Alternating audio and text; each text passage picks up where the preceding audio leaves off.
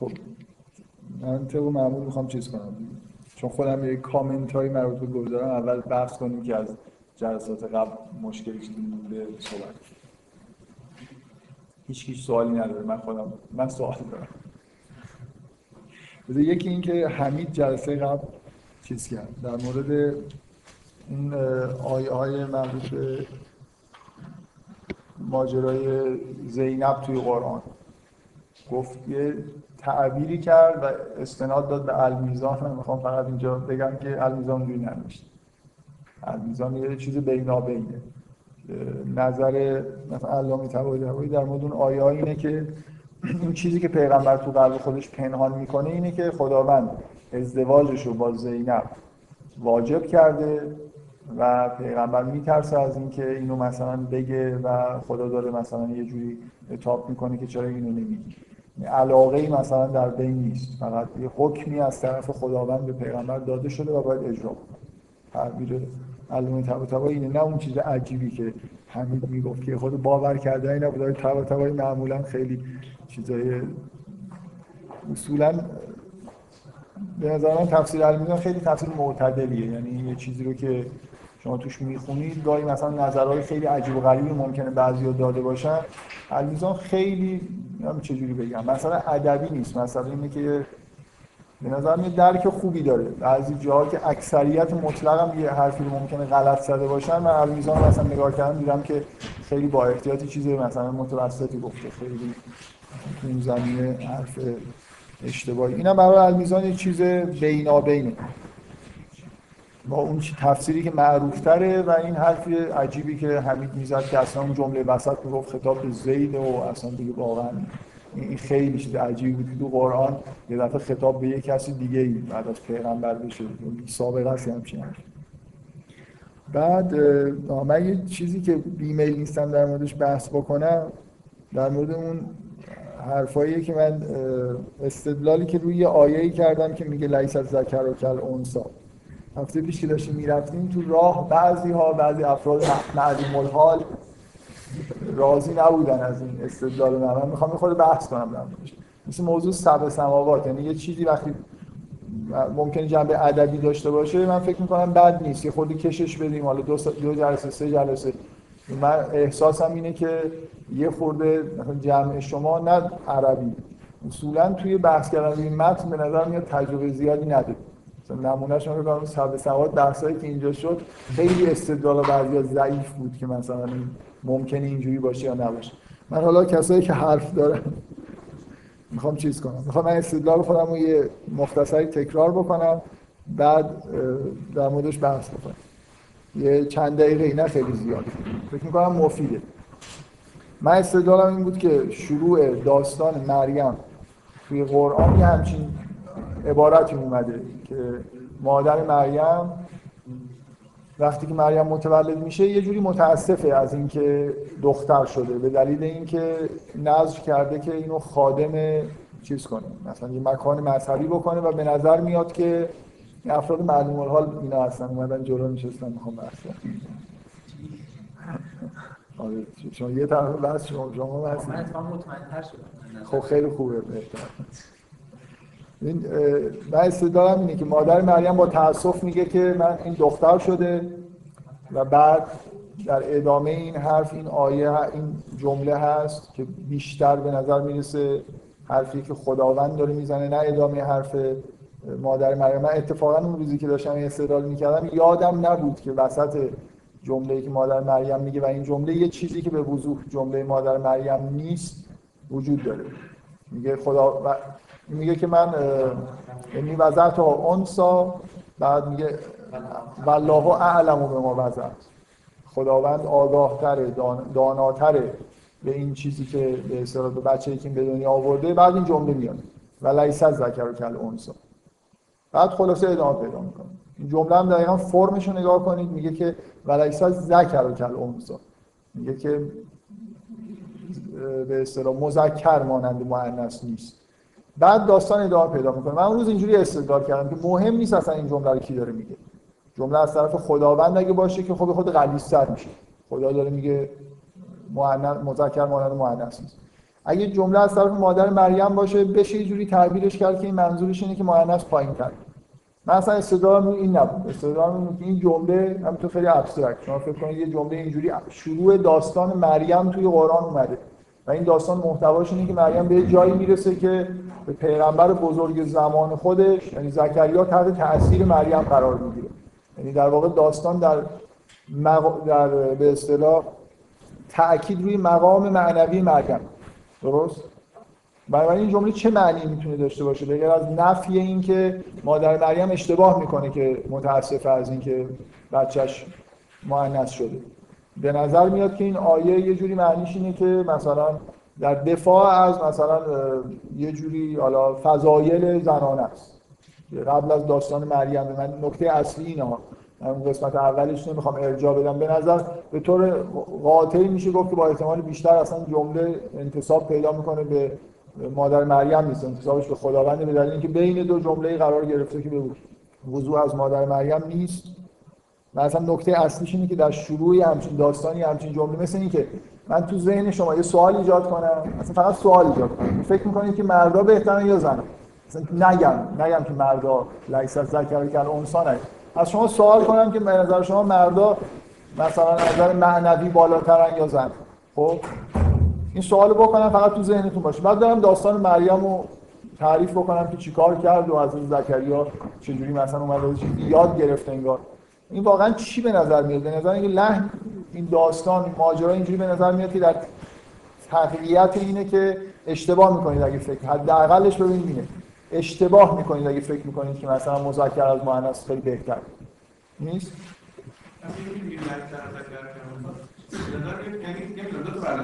این که این به بوی اون نیست، این که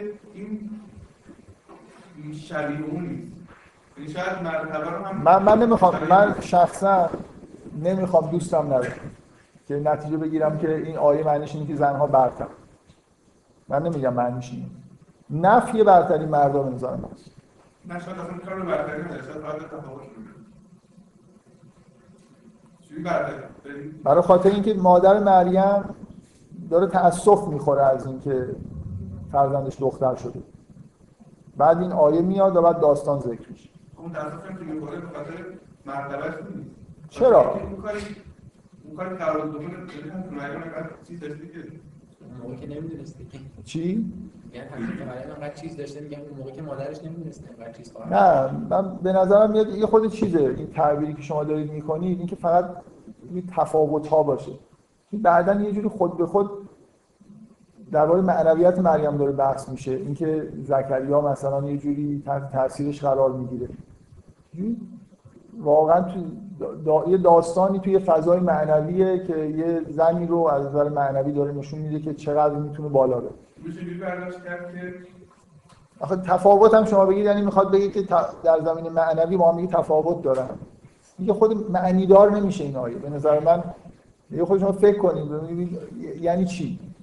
مثلا مادر مریم داشته تأسف می‌خورده که فرزندش پسر نشد. تأسفی که همیشه می‌خوردن.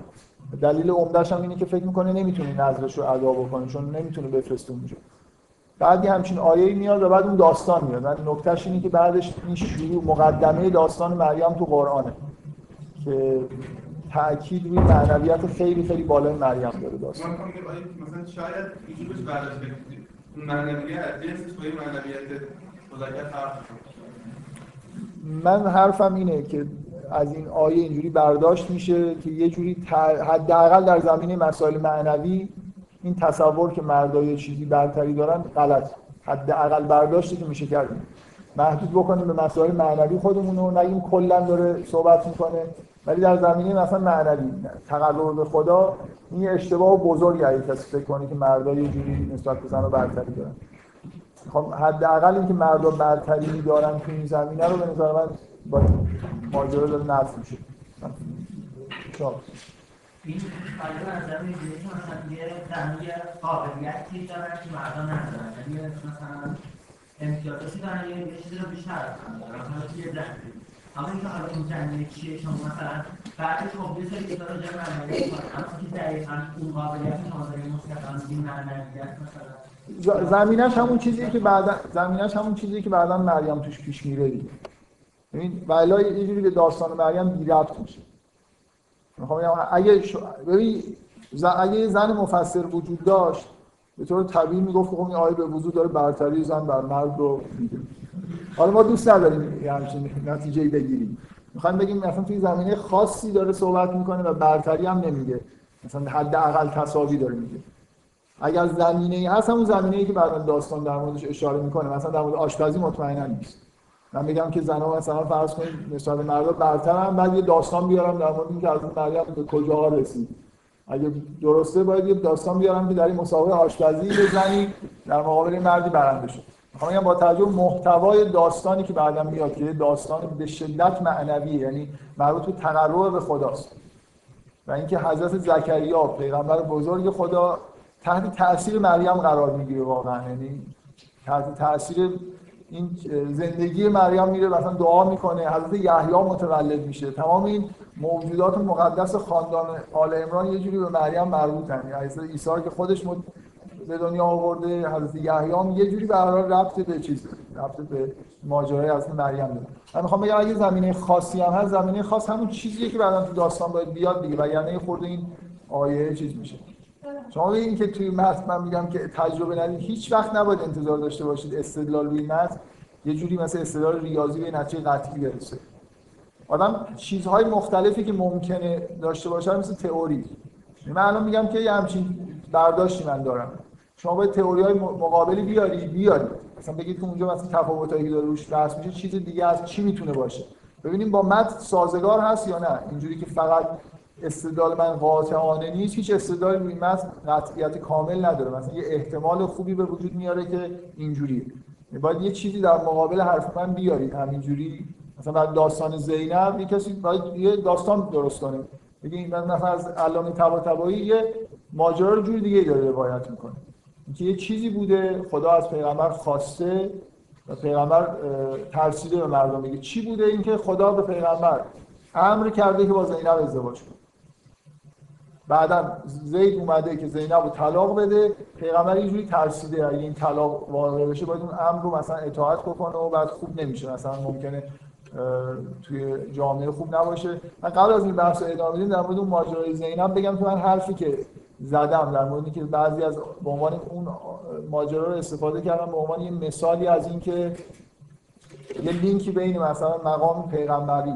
با یه همچین چیزی که ایجاد میشه، این میاد بالا اون میره پایین، من لزومی نداره از این آیات استفاده کنم. این تیپ آیه ها که در مورد زنان پیغمبر هست تو قرآن زیاده. من اینو به عنوان یک مثال رادیکالی که خیلی روش بحث شده، مسیحی‌ها خیلی روش مانور دارن، سعی کردم مثلا مثل اینکه دارم جواب مشکلی رو میدم گفتم. وگرنه مثلا اون آیه‌ای که ایشون مثال زد که مثلا در مورد اینکه پیغمبر نوبت زنان رو رعایت کنه، یه چیزی اصلا تو قرآن اومده یه جوری آدم میخونه اگه به نظرش بیاد که اینجور مسائل مسائل بسیار سخت و پایین و سخیفی هستن در شأن پیغمبر نیست، خلاصه چیز میشه دیگه. اونجا خیلی مستقیم‌تر نوبت زنان یه جوری اشاره به یه بخشی از روابط زن و مرد هم هست که دیگه دقیقاً اون چیزیه که همه نسبت بهش حساسیت نشون میدن. متوجه از من میخوام بگم مثلا اصولاً این اختلافی که پیش اومده که این داستان معنیشی ربطی به اون حرف من نداره. اون مستقلاً من آیه‌های دیگه میتونم تو قرآن براتون بیارم که همون حالتو داره. چیزی رو داره در مورد پیغمبر میگه که خورده به نظر در شأن پیغمبر نمیاد. شما مستقلاً که میشه یه ساده فرض کنید که همین مادر هم در واقع در معلمین ناراحت شده مثلا ساده ناراحت شده مثلا دوره شما همون چیزی که میگید شما میخواست بردارید مثلا معرفت کنید نتونست، ولی یه جوری دارست دارد اصلا یک پتانسیلی ایجاد میکنه که میگه هم تو ادامه داستان مریم به چه مقام میرسه. در واقع وقتی که یه جوری تو اول داستان اینجوری پایان برده میشه در واقع با اون اجازه میده که خیلی مفهوم معنویت حضرت مریم نشون داده بشه. خب این یه نکته، من این نکته رو دوباره تکرار میکنم، چه شما بخواید چه نخواید این مقدمه رو که میخونید وارد داستان میشید تو ذهنتون مقایسه ذکر و انثی هست. قبول داری؟ ببینید یه جمله اون بالا هست ولیس الذکر کالانثی. فرض کنید من الان نمیفهمم که این معنیش چیه. خب کدوم آیه؟ این معنی جمله میگه نه. این که سوال رو می‌کنید من من مادر هستم، من قصد داشتم که حالا فرزندشون رو وقتمون بری بکنم. خب بخاطر اون شرایطی که حالا توی حالت اجتماعی اون موقع بوده خیلی راحت من مرسوم نبود. بعد درست خوب من اینو میگه دختر است پسر نیست. حالا من من دوباره میخوام میگم این منظورش نیستش که حالا بچه‌ها یا پایین‌تره، اصلا مقایسه نیست، میگه سخت‌تره. من کاری من اصلا از جمله مادر مریم هیچ استفاده نمی‌کنم. من از این جمله استفاده می‌کنم که قبل از اینکه وارد داستان ما مریم بشیم یه جمله اون بالا هست. جمله‌ای که ذکر و انثی رو داره با صراحت با هم مقایسه می‌کنه. نه صد نه صد فقط یعنی که یعنی که مثل هم نیستن. آره. ادعای مادر مریم ممکنه از این دید باشه که من نشونم مقبوله بکنم. و بعداً همونجوری که مثلا مریم دستور داده میشه که با کسایی که نماز می‌خونن رکوع می‌کنن برو نماز بخون و اون موقع یه چیز حالا از دید بنی اسرائیل مثلا چیز بالاخره غیر متعارفی بوده، یعنی خب شاید یه سری نگرانی‌هایی بوده که حالا مریم داشته از اینکه دخترش رو فرستاده بده تا اینکه حالا مثلا مقایسه‌ای باشه بین مقام معنوی، چون هم راجع به مقام معنوی هست مریم خیلی آیاتی هست که بهشون استناد کردن. نه نه نه اصلا مسئله مسئله اینجا اینه که و آره خب میشه گفت که مقام معنوی از مریم خیلی بالاست، اینکه هیچ حرفی توش نیست، ولی در مقایسه با در مقایسه با مردها مقام معنوی زنها چجوریه؟ من اونایی که میگه ما از هیچ کسی رو نه اون آخه ربطی به مقام معنوی نداره. ببین این چیزی که شما دارید میگی اینه که مثلا فرض کنید که اینجا اولا جمله استناد داره به خود مادر مریم مثلا که خود این خودش با توجه اینکه بین دو جمله قرار گرفته که مادر مریم مربوط نیست یه خود خودش ضعیفه، یعنی قوی‌تر اینی که بگیم که آره برای خاطر اینکه قبلش هم من اون روز که داشتم میگفتم فکر می‌کردم این بین جمله مادر مریم و یه جمله یکی از طرف خداست، ولی یه جمله این برام هست میگه والله اعلم بما وضعت ولیس الذکر کالانثی اینجوریه. این اصولا باز ببینید این چیزی که شما میگید مثلا لیس الذکر کالانثی مثلا اینجوری دارید تعبیر میکنید که اولا باز برعکس، یعنی مثل اینکه گفته باشه لیس الانثی کالذکر و چیز باشه و مربوط به مادر مریم باشه و بعد مثلا در نفی چیه که مثلا زنم به درد خدمت توی مکان مقدس میخوره. خوشتون میاد این تعبیری که میکنید نظرتون منطبقه؟ یعنی خیلی ببینید اصلا مطلقاً اصلا حرفی مثلا فرض کنید میشد گفت که پسرها رو چرا میفرستادن توی دیر خدمت کنن، یه کارایی میکردن توی دیر، کارای دیر رو سر و سامان میدادن. اگه اینجوری بود مثلا باید یه از یه دختری مثال زده میشد که رفته توی دیر خیلی مثلا خوب دیر رو اداره کرد. اصولا داستان در مورد نه آخه چرا چرا چرا دیر پسرها رو قبول میکردن یه دلیل عمده‌ش اولا واقعا زن و لایق خدمت خدا نمیدونستن، ثانیاً اینکه یه جوری دیر یه سری کارها داشت، کارهای روزمره داشت که اینا انجام میدادن.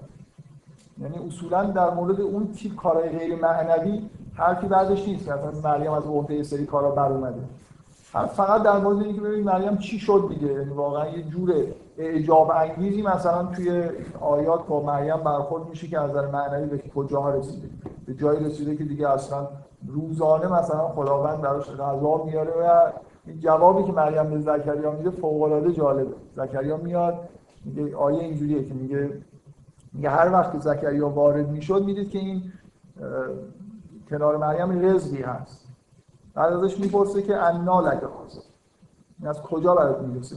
جواب مریم مثل اینکه یه سوال مثلا خیلی بیخودی ازش کردن، میگه که هذا مثلا من عند الله والله یرزق من یشاء بغیر حساب. مثلا برای مریم تو دنیای مریم اصلا چی یعنی چی نیست معلومه مگه مگه رزق شما رو کی میده؟ سوالی خود خود جوابش اینجوریه مگه خب رزق معلومه خدا داده دیگه. یعنی یه جور به ارتباط مستقیم عجیب و غریب مریم با خدا رسیده. اینجا تو این آیات رو این داره تاکید میشه. زکریا یه چیزی یاد میگیره، انگار ایمان زکریا داره اضافه میشه. واقعا مسئله خدمت توی دیر و اینا خیلی نمیدونم، من نمیگم که من دارم استدلالی میکنم، علتی دارم بحث میکنم همینه، وارد یه فضای اینجوری بشیم اون متن که آدم داره استدلال میکنه چی نمیشه آخرش مربع بذاره بگم من استدلالم تموم شد ثابت شد یه چیز. هر کسی میتونه یه برداشتی بکنه، واقعا انتظاری می نداشته باشید که قا... شما کلا یکی از عادتاتون اینه که خیلی قاطعانه درس میخونید، یه قضیه میگن برهان الگوریتم مینویسن مثلا همه چیزش رو ثابت میکنن، شکی باقی نمیمونه. ولی همیشه توی فلسفه توی درک متن همیشه شک باقی میمونه، اینجوری نیست. من با یه احتمالی میتونم بگم. من قبلا بارها گفتم، دوباره میخوام بگم، همیشه از اول جلسه که میام چند تا احتمالاً شاید تا آخرش هست. واقعا هیچ چیزی، مخصوصاً آدم وقتی در مورد قرآن داره صحبت میکنه اصولاً زیاد باید اینو تاکید بکنه که داره با احتمال صحبت میکنه و این خطرناکه. یه جلساتی این امام خمینی بعد از انقلاب احتمالاً میدونید تفسیر حمد گفت. بعد یه عده ظاهراً معترض شدن و رد شد.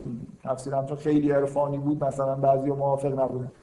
من فکر می‌کنم بیشترین کلمه‌ای که تو این جلسات به کار برده شد احتمال و احتمالاً و مثلا در جلسه صد بار که همه این جمله، حتی اینکه همه چیزایی که ما میگیم احتمالی، که یه بار مثلا آدم تاش گیر نیفته یه چیزی قاطعانه بگه که یعنی این. در مورد قرآن خوبه که آدم با شاید و احتمال زیاد صحبت کنه. خب حالا دیگه تئوری دیگه کسی نداره، اینا همه چیزن، تئوریایی هستن که میشه مطرح کرد. حالا اینکه کدومش بیشتر میخوره باید آدم تصمیم بگیره دیگه. سوال چون می‌دونید که مریضا مهمه که تو مربیات دومی آره مثل فارسی این مانند اون نیست، یعنی اینکه اگه حرف از مثلا برتری شده این مانند اون نیست، یه جوری چیزی مثلا باز اینم مهم نیست آخه. من میگم فرض کنید فقط یه سوال بود. اگه مهم بشه به معلومات خیلی مهمه که زنگ نزنم. یعنی قاطعانه، یعنی این تایید میکنه حرف منو بیشتر. آره ولی اگه نباشم باز میخوام بگم چیزی نیست. یعنی اگه صرف ایجاد سوال باشه، تو تو, تو این داستان رو با این ذهنیت بخون که میخوای زن و مرد رو با هم مقایسه بکنی. مثلا مهم نیست اون اولش سوق داده شده باشه به این طرف که مثلا زن ممکنه برتری داشته باشه. همین مقدمه کافیه. میگم دو تا علامت سوال جلوی زن و مرد بنویسید، دو تا اگه علامت سوال بذاره، وقتی داستان داری میخونی خود به خود انگار یه جوری داری به این فکر میکنی که کدوم یکی از اون دو تا جنس ممکنه مثلا برتریایی داشته باشن. و بعد داستان به شدت تاکید روی اینه که مریم در مقابل مثلا یه پیغمبری مثل زکریا خیلی بالا رفت. من واقعا میل دارم که بگم مرد و زن اینجوری مساوی‌اند. و نمیخوام از این آیات نتیجه بگیرم که این آیات دارن میگن که زن‌ها حتما از نظر معنوی برترن. و استدلال منم به این نتیجه نمیرسه. ولی یه عده اصولاً با همین نتیجه بزرگتر مساوی، من گفتم بزرگتر مساوی برای احتیاط. یعنی خودم میل دارم بگم که مساوی. اصولاً یه سری فضایل مردانه داریم، یه سری فضایل زنانه داریم. به نظر میرسه که به نظر میرسه فعلا زنا توی یه سری چیزای معنوی خود جلوترن، عوضش در مقابلش مردا فضایل روزانه دارن، فضایل کار کردن دارن که اصولا توی دنیا جلوه بیشتری دارن، کالچر بیشتر تولید میکنن. زنا اصولا ممکنه از نظر معنوی خیلی خیلی پیش برن ولی بهشون وقت نمیشه، مثلا وظایف اجتماعی و کالچرال خیلی سنگین به عهده نمیگیرن. ولی توی تقرب به خدا ممکنه حتی به نظر من از این واقعا خیلی صادقانه به نظرم کلا از این آیات برمیاد که از نظر تقرب به خدا یه خورده یه مزیتایی دارن، اون چیزایی که در مقابلش مردم مزیتای روزانه دارن. خب حالا این اینا چیز بود، اینا بحث‌های مربوط به این آیه بود که ایشون گفت که اصلا اون استدلال شما که هیچی، اصلا یه جوری من دلم می‌خواد یه استدلال رو مطرح می‌کنم. واقعا که مهمترین چیز تو این جلسه‌ای که در مورد قرآن بحث می‌کنیم به نظر من اینه که خود آدم یاد بگیره که با متن چجوری برخورد بکنه. بی‌غرضانه من ببینید این آیه تو قرآن هست، هیچ همه مفسران مرد بودن و هیچی روی این آیه اصلا موضوع رو مطرح نکردید. خلاص یعنی چی؟ یعنی من ندیدم جایی خیلی در مورد این بحث بکنن که وجود این جمله در شروع چیز در شروع داستان مثلا معنی شده. من یه خاطره یادم اومد، من قبل از اینکه قرآن رو بخونم اوایل انقلاب خیلی چیز بود، خیلی بحث‌های مذهبی و ضد مذهبی چپی و اینا زیاد بود. یه یه کتابی مارکسیستا چاپ کرده بودن، مثلا اسمش هم یادم نیست، که مثلا به عنوان پیدا کردن مشکلات توی اسلام و قرآن و اینا یه سری چیزایی گفته بودن، شبهه هایی به اصطلاح پیدا کرده بود. بعد یکیش همین بود در قرآن به صراحت نوشته لیس الذکر کالانثی و ترجمه کرده بود که مردها از زنها برتر. و خب این خیلی برام مسئله بودی با این صراحت نوشته، مثلا عربیشو خوب دقت کردم. یعنی این علتی که شاید این چیزا تو ذهن من هست اینه که این سوال قبل از اینکه اصلا اولی ما قرآن رو بخونم، اینکه همچین آیه‌ای تو قرآن هست بود. بعد رفتم خوندم تو این که برعکس شد، این مثلا اینو گفته اولا از اونوریه، بعد آدم میره میخونه اول داستان من. مثلا اگه اول داستان یه داستانی میومد، مثلا فرض کنید اول داستان لوط میومد که زنش خیلی بدکاره، خودش خیلی خوبه، آدم خب چه بلافاصله مفسرین مرد همه تاکید میکنن که ببینید دیگه با این سری نوشته دیگه این اولین. ولی اینکه اینجا اومده ایش که اصلا اصولا انگار این آیه رو خیلی تحویل نگرفتن در طول تاریخ، یه چیزی خلاصه اینجا نوشته. خب حالا این یه بحث بود که من استدلالام خیلی هم چیز نیست به راحتی قابل صرف نظر کردن است. باید یه تئوری خوب بیاری، آیه رو توجیه بکنید. الان خب ایشون یه تئوری گفت، شما یه چیزی گفتید، من خیلی ها میخواید بحث بکنیم در موردش، شبیه همین چیزی که ایشون میگفتن. من خب احساسم اینه تو داستان روی اون ماجرای خدمت کردن و اینا خیلی تاکید نیست، روی عبادت کردن، یعنی به عنوان یه موجودی توی دل زندگی کردنه که توی آیات مطرحه. و یه جوری واقعا ببینید حتی اگه این آیات منحصر به این بود که مقام مریم رو ببینیم، کمتر تا این تأثیری که من میگفتم رو میذاشت، تا اینکه تو این آیات تأثیر تو این آیات تأکید میشه که زکریا در مقابل مریم چیز میکنه، درس میگیره، یعنی مقایسه پیش میاد خلاصه، یعنی یه جوری مقام معنوی مریم داره با مثلا قرب زکریا یه جوری مقایسه میشه، نمیشه در رفت. میتونید در برید، من میمیل نیستم. مثلا من میگم که مثلا یه جمله خیلی راحتی که مثلا ماجرا اولش میگه یا اون یه پتانسیلی داره که اونجا میگن چرا بالا، یعنی حق جمله مثلا اون جامعه داره راحت مثلا میگه اینا مثلا بچه دکترشو، یعنی خاطری که حالا حداقل پس چیز دیگه نفی اینه که نفی اینه که مردا چیزی دارن از نظر معنوی برتری دارن، نفیش. من میگم بزرگتر مساوی ثابت، نمیگم عقیداً ثابت میشه که زنا بهترن. یه مثل اینکه خوب بخوایم مثلا خیلی خوشبینانه نگاه کنیم، یه ذهنیت غلطی وجود داره که این آ... دا... این آیه همراه با داستان بعدش میخواد اینو بشکنه. فکر نکنید که مثلا چون ببینید واقعا علت عمده این که زنا رو تو دیر و اینا راه, راه نمیدادن یه جوری احساسشون این بود که اصولا عبادت خدا بهتره که مردا باشن، واقعا معنویت رو بیشتر به مردا نسبت میدادن. یه کتابی چاپ شده، من قبلا اشاره کردم بهش، نه ترجمه شده، در مورد نظر مردا در مورد زنها گفتم قبلا در موردش. کتابو خلاصه بد نیست، خانم‌ها نخرن، آقایون بخرن، ببینن چه افتضاحی ها. یعنی در ببینید اصولا بحث این کتاب مثلا از زمان یونان، آدمای قدیمی، آدمای خیلی مهم تا مثلا ژاک شیراک جمله‌ای ازشون نقل شده که در مورد زنها چجوری مثلا حرف زدن. این نصف بیشتر این کتاب اصولا بحث اینه که زنها آدم هستن یا نه. این واقعا قدیم اینجوری بوده، فکر نکنید مثلا بحث نمیدونم یه خود پایین و بالا بوده. مثلا ارسطو به راحتی به راحتی مثلا حرفش اینه که یه جمله خیلی معروفی داره که مردها کوتاه مویان بلند اندیشن و زنها دراز مویان کوتاه اندیش. مثلا کلا جدا این بحث که زنها یه جوری چیزن، جزء جامعه انس... انسان حساب میشن یا نه، بحث اینه. بنابراین میشه این آیات رو خوشبینانه اینجوری تلقی کرد. ذهنیت خیلی غلطی وجود داره که داره به شدت شکسته میشه. مثلا مساوی ان، حالا بگیم که خب حالا بریم سراغ این که دو جور میشه بحث کرد. یکیش این که این موضوع این آیات رو در موردش خود چیز کنیم، مستقیما بحث بکنیم. من یه استدلالی کردم که به نظر میاد یه جایی حداقل یه جوری بزرگتر زمینهای معنوی یه گزاره بزرگتر مساوی یا حالا خوشبینانه میگیم مساوی وجود داره. یه بحث دیگه اینه که آیه این محسن میگه که خب جاهای دیگه قرآن آیه‌ای هست که برعکس، ما در مجموع مثلا نگاه کنیم. دقیقاً این متن رو متن بحث کردن، یعنی من همین دارم روی این موضوع میخوام وقت بذارم یه خود صحبت بکنیم، برای اینکه مفیده به نظر من که دقیقاً اینجوریه. یعنی من یه جایی یه چیزی پیدا بکنم با یه احتمال نود درصد فرض کنید حرف منو قبول کرده، ولی اگه یه جای دیگه با صراحت چیز دیگه ای گفته، یه متن باید کامل نگاه کرد دیگه. بنابراین اون ده درصد اینجا یه جوری ربط پیدا میکنه غلط بودن یا درست بودن استدلال من، جای دیگه نقض خیلی واضحی بر روی این چیزی که من میگم وجود نداشته باشه. حالا این آقای محسن میخواد چیز کنه، از جای دیگه قرآن بگه که ها چی راجع به این که متن یه جاش ممکنه کلمه باشه که حالا اصولا درک مثلا از قرآن چجوری این حرفا. خیلی جایی تو قرآن داریم که مثلا بلا تزر و بازرتون رزر اخرى، هیچ کسی بار دیگری رو به دوش نمیکشه، مثلا لیس الانسان الا ما سعی کل نفس به ما کسبت رهینه. مثلا پیغمبر میگه لیس لک علی لیس لک لیس علیهم من حسابک من شیء و لیس لک من حسابهم من شیء، بر حساب از حساب تو چیز برنامه نیست، از اونها هم چیزی برات نیست. کلی تاکید داره که هر کسی اون چیزی که مثلا به دست آورده در گروه همون نیکی کنه، فلان بدی کنه، فلان. یه جایی هم در آخر قرآن، تقریبا آخر قرآن میگه کل نفس بما کسبت رهینه الا اصحاب الیمین، مگر اصحاب الیمین.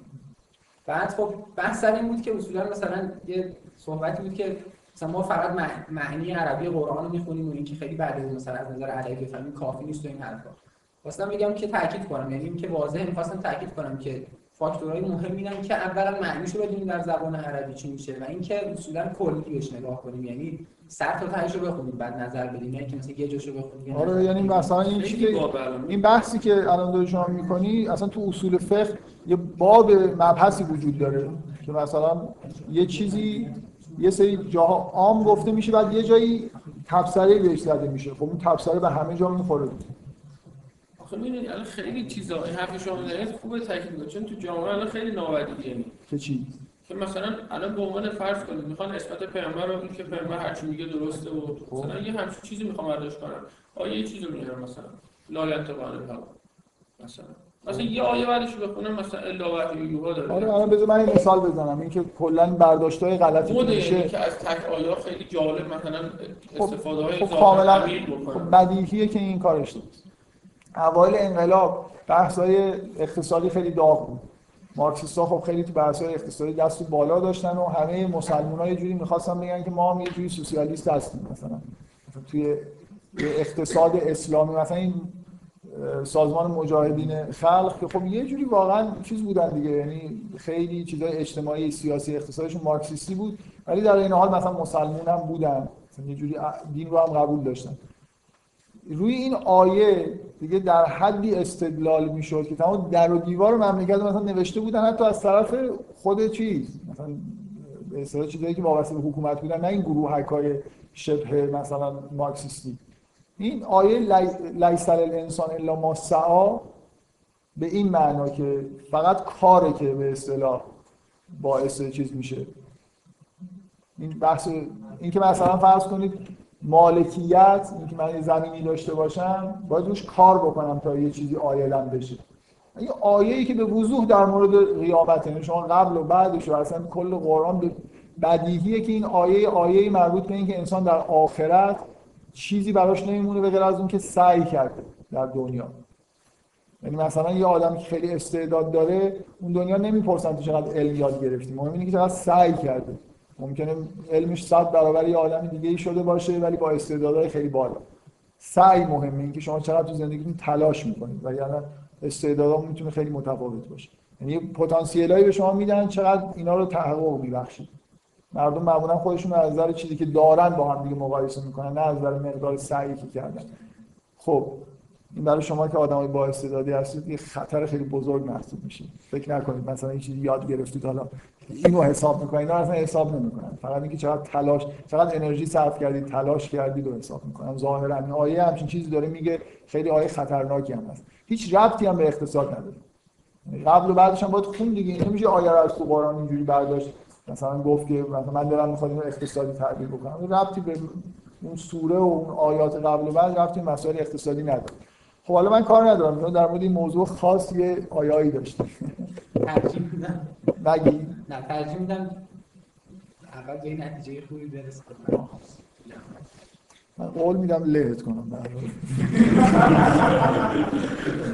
من خب من واقعا از اینکه روی یه چیزی مثلا این سبب سماوات اون چیز مهمی نبود، ولی دوست دارم روی یه چیزی که استدلال میکنم بحث بکنم، برای خاطر اینکه فکر میکنم که یه خورده چیزه اینجا اصولا بحث کردن روی متن لازمه که تمرین بشه. من بیشتر از هر چیزی لازمه که همینجوری تمرین بشه. لهت نمی‌کنم شو. خب این یه نکته. پس ما منتظریم. حمید نبود، من گفتم اون تو المیزان نیست. المیزان نگاه کن. المیزان نیست. چی؟ چیزی که دفعه قبل در مورد اون ماجرای زینب گفتی. این چیز بارم کرد اون آقای خود فهمید اینو. فرقی فرق موضوع المیزان اینجوری تعبیر میکنه که به پیغمبر حکم شده که با زینب ازدواج بکن و این چیزیه که پیغمبر پنهان میکنه، این حکم رو پنهان میکنه. تو خیلی زیادش بقرد میگفت گفتی که اون خطاب وسطش به زیده. نه گفتم این من کل هستی که مجموعه بود که اینو پیغمبر برای چه برمی کنه که اینو میدونه که قرار با زینب ازدواج کنه ولی نمیگه از ترس عواقب اجتماعیش. بعد شما گفتی که این چیز که باید حالی آیه برای هست که به کیلای یک کنم آره من اینسا گفتم به زید در این در یک نامسه بودم مطمئن نیستم که به زید در میگرد یا نه که دیدم کنم برمیگرد ولی یه نمتی هست بعد برحضش هم نشته بود مردشانگی نمیدید اینجا باش بود میدونم آره نه خب اون خیلی بدجوری از تفسیر کشاف نقل کرده بود که یعنی پیغمبر عاشق زن مردم شد بباره بعد نوشته بود که یعنی چی؟ خب آخه اینجوری که نیست. من من که من که اینجوری نمیگم. نه ما این چیزی که در من نمیگم، این چیزی در تاریخ میگن اینه که پیغمبر این دو زینب دخترعمه پیغمبر بوده. پیغمبر به هر حال زینبو از خیلی وقت قبل میشناخته. مثلا یه علاقه بهش داشته. زید داشت ازدواج کرده. کار به جایی رسیده که زید اومده اینو طلاق بده، پیغمبر چیز میکنه. میخواد که این زن زید باقی بمونه. برای خاطر اینکه اصولاً میترسه از اینکه با خود این ازدواج بکنه. ببین من چیزی که میگم اینه، من میگم حکمی کلی به پیغمبر وجود داشته که اگه از یه به دلایل این ماجرای تعدد زوجات پیغمبر هم اینه، حکمی وجود داشته که اگه پیغمبر از یه زنی خوشش اومد و توی اون هیته بزرگی که برای بزرگتر از بقیه براش تعیین شده تعدد زوجات لازم است رعایت بکنه و حتی بعضی از محارم براش حلالن، تو اون هیته اگه از کسی خوشش اومد دلایلی باید باشه باشه ازدواج بکنه. چیزی وجود داره نسبت به پیغمبر که داره مؤاخذه میشه که قراره اگه از دوست داره با کسی ازدواج بکنه بکنه. یه چیزی که خداوند نه فقط شانسش رو به پیغمبر داده، انگار خواسته از پیغمبر. من تعبیرم اینه، اون چیزی که وجود داره که پیغمبر داره براش مؤاخذه میشه اینی که از زینب دوست داره، اینم که با اون اختلاف داره، قراره که مثلا چیز کنه، اومده که طلاق بده، طبیعیه که پیغمبر خب طلاق بده و به همون حکم عمل کنه، خودش باشه ازدواج کنه. یعنی چیزی که وجود داره یه حکم خاص در مورد زینب نیست، یه حکم کلیه. پیغمبر با اینکه قراره با اگه از زنی خوشش اومد ازدواج کنه این کارو نمیکنه. اصولا وقتی پیشم بیاد میترسه مثلا فرض کن مردم یه حرفی در بیارن و اینجا به یه دلیل خاصی داره مؤاخذه میشه که حتی وقتی کار به جایی رسیده به طور طبیعی اینا اختلاف پیدا کردن و اومدن پیش پیغمبر و زید میخواد طلاق بده، طبیعیه که پیغمبر طلاق بده، داره یه کار اضافه انجام میده که اینطوری نشه و اون زن اون باقی بمونه. اینجاست مثلا داره یه جوری این چیز میشه، مؤاخذه میشه به این دلیل. حکمی وجود داره ولی نه در مورد زینب. من اینو میگم کلی کلی وجود داره، به همون دلیلی که من در واقع یه چیز کلی میخوام بگم که ماجرای تعدد زوجات پیغمبر در چیز میگیره. یعنی چجوری شما توجیه میکنید که مثلا این همه چرا پیغمبر حکمای خاصی در مورد ازدواج براش نازل شده؟ یه دلیلی داشته. توی من من میخوام بگم که من, من یه توجیه کلی دارم در مورد مسئله ازدواج های پیغمبر که از جمله تو این آیه من میگم که به پیغمبر توی محدود بزرگتر از مؤمنین امر شده به دلیلی که اگه از کسی خوشش اومد باشه ازدواج و این یه همچین چیزی وجود داشته. من ادعام اینه که اینجوریه و اینجا هم این آیه رو به راحتی من میخونم توجیه میکنم. اصلا مهم هم نیست از قبل از زینب خوشش میومده یا نه، چیزی تو قلبش هست. ولی علامه طباطبایی میگه که چیزه، اینجا حکم خاصی در مورد زینب وجود داره، پیغمبر امر شده که با زینب ازدواج کنه. من میگم حکمی بهش شده آقا شخص شما کار الان فراموش می‌کنید، شما میگید کلا میگم شخصا ما میگن یه حکمی شده که با زینب ازدواج کنه و و پیغمبر داره چیز میکنه تفسیر میده توابع اجتماعی و این از نظر علامه طباطبایی این چیز نیست. این خیلی مخالفت با امر خدا حساب نمیشه. ببین اگه خدا به من امر کرده باشه که اگه از کسی خوشم اومد باش ازدواج بکنه، اصولا این چیز مربوط شخصی خود منه. حالا من واقعا اونقدر خوشم اومده نیومده، امری در موردش خاص وجود نداره. من, من به نظرم مثلا اون چیزی که علامه طباطبایی داره میگه یه جوری خیلی به اصطلاح برای پیغمبر بدتر میشه از اینکه من دارم میگم. مثلا از نظر من که چیزی چیزی بدی نمیشه، همین چیز خیلی خوبه. چیزی که علامه طباطبایی میگه اینه که خدا در مورد زین ازدواج با زینب پیغمبر امر کرده، خود پیغمبر از ترس مردم این کارو نمیکنه که خیلی بده. که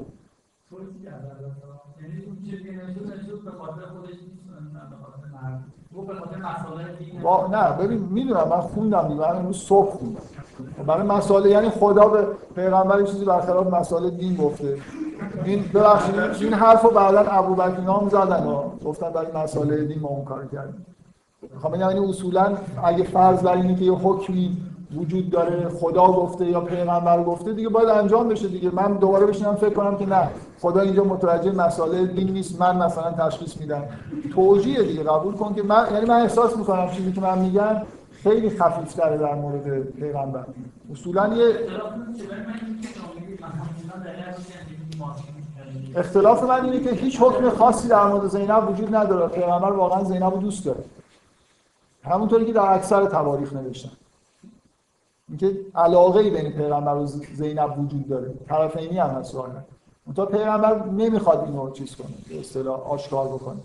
یعنی همون تبعات اجتماعی که فکر می‌کنه ممکنه داشته باشه، در حالی که حکم کلی اینه که پیغمبر اصولاً یکی از کسی خوشش میاد ازدواج بکنه.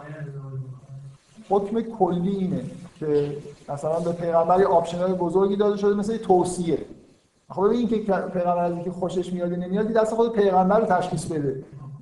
اینکه من میگم این خیلی نکته مهمیه که من قبول بکنم که خداوند در مورد ازدواج با زینب پیغمبر امر کرده، پیغمبر تفسیر میره نمیکنه، موقعیتش پیش اومده اومدن طلاق. این به نظر من خود تو توجیه هم که علامه طباطبایی کرده خورده مساله اینا جامعه است و فلان و اینا یه ذره مسئله داره. من تو حرف شما هستش مشکلی تو هست، یعنی پیغمبر یه حکمی که میدونه خدا بهش گفته حالا خاص گفته که کلی عمل نمیکنه. نه نه نه پیغمبر ببین کلا اینکه اگه از من به شما بگم که الان اگه از مثلا فرض کن شما پیغمبر شما از هر کی خوشش اومد باشه ازدواج کنید، خب ممکنه من از همه آدما خوشم. اینکه یه چی چه جایی وجود داره که من احساس کنم که واقعا میل دارم با این، دیگه دست تشخیصش دست پیغمبره. حکم اینجا وجود نداره، یه حکمی وجود داره که یه طرفشو پیغمبر باید تشخیص بده. من به اندازه کافی از این آدم جز اونایی هستم دوست دارم باشه ازدواج کنم یا نه. میفهمی چی میگن؟ ولی اونجوری اگه اسم برده شده باشه، جبرئیل اومده به پیغمبر گفته با زینب دختر احمد ازدواج کن، پیغمبر میگه نه مصلحت نیست. یه خود فرق داره اینجا. یه سوم هم وجود داره مثلا اگه میخوام این مثلا شاید مثلا خدا به پیغمبر خبر داده بوده که این اتفاق میفته در آینده. خب تو زینب ازدواج می‌کنی بعد زید که میاد به پیغمبر میگه، پیغمبر با اینکه میدونسته انگار می‌خواد بهمان کنه قضیه رو، میگه که با اینکه چون که میدونسته این اتفاق میفته خودش چرا بوده، میدونسته این اتفاق میفته الانم مثلا طلاق نداره که خودت امر تو داره میگه امر نیست که خبره. پس پیغمبر وقتی ازدواج نداره نداره پیغمبر میتونه هر جوری دل به نظر مصلحت مؤاخذه شده. نه نه نه آخه لحن آیات مؤاخذه آمیز واقعا، یعنی اینکه چرا این کار نکرد، چرا چیزی رو که تو دلتون مخفی کردی از مردم ترسید. آره ترسیده چون چون در دلش ترسید از مردم بتونیم زید که اومده پیشش نگفته مثلا که واقعا هم چه اتفاقی قرار میفته. گفتن تو چه خودت بگرد. مگه خدا گفته بگو به مردم؟ من نمیدونم تو نفهمیدی اصلا. نه نه چرا؟ حرفی سری میزنه درست. ایشون میگن که تمایلی داشت که اون برکه به عقد نگفته. به عقد مگر اینکه شما بگید که به پیغمبر خبر داده شده که همین حرفو داره. زید میاد. خب خب بذارید ایشون توجیه دیگه ای میکنه که قابل رد کردن نیست. موضوع اینه که در به مورد خاص به اصطلاح زینب امر نشده، خبر داده شده که زید میاد. تو اینو طلاق میگیرم ها میگه تو بعداً با زینب بعداً که مؤاخذه نداره. ممکنه بیست سال دیگه ممکنه موضوع هر بیست سال دیگه است نداشته این اتفاق بیفته، در نتیجه اینو مثلا به عقب دوست داشته بندازه. وقتی اینم میاد میگه که نه برو زن که پیش خودت که مثلا طلاق منجر میشه بجای اینکه مثلا خبر مورد بحث میکنم حالا زیادم فکر مورد وجدان عمومی میتونه قضاوت بکنه. یعنی توجیه بر اینکه امری نبوده که اون مشکل رو پیدا بکنه، خبری بوده که این اتفاق میفته و پیغمبر از این جهت مقصره که چرا مثلا داره یه کاری میکنه که اون خبری که بهش دادن تحقق پیدا نکنه. حالا نراشید یه جایی نراشید که میگن که زید هر چند وقت باز به پیغمبر سر میزد و حالا هر روز یا هر چند بعد یه دفعه این کار نکرد میگی توی فرد آخ آخ بعد پیغمبر رفتی که اصلا چه خبر شده اینا ظاهران زینب رو میبینه و همونجا مثلا میگه که مثلا خیلی خوشش میاد از زیباش بشه شگفت میاد و این اون چیزیه که در سیب کشاف نوشت فاجعه است. رفته پیغمبر رفته خونه مردم نبود و جالب زینب بود دیگه خوششون نداریم. من نمیدونم واقعا. حالا میگم میگم بدترش هم حتی اینو که تعریف کردی که چرا خود زید برگشته مثلا به پیغمبر گفته که شما اگه خوشتون بیاد من آدم طلاق میدم.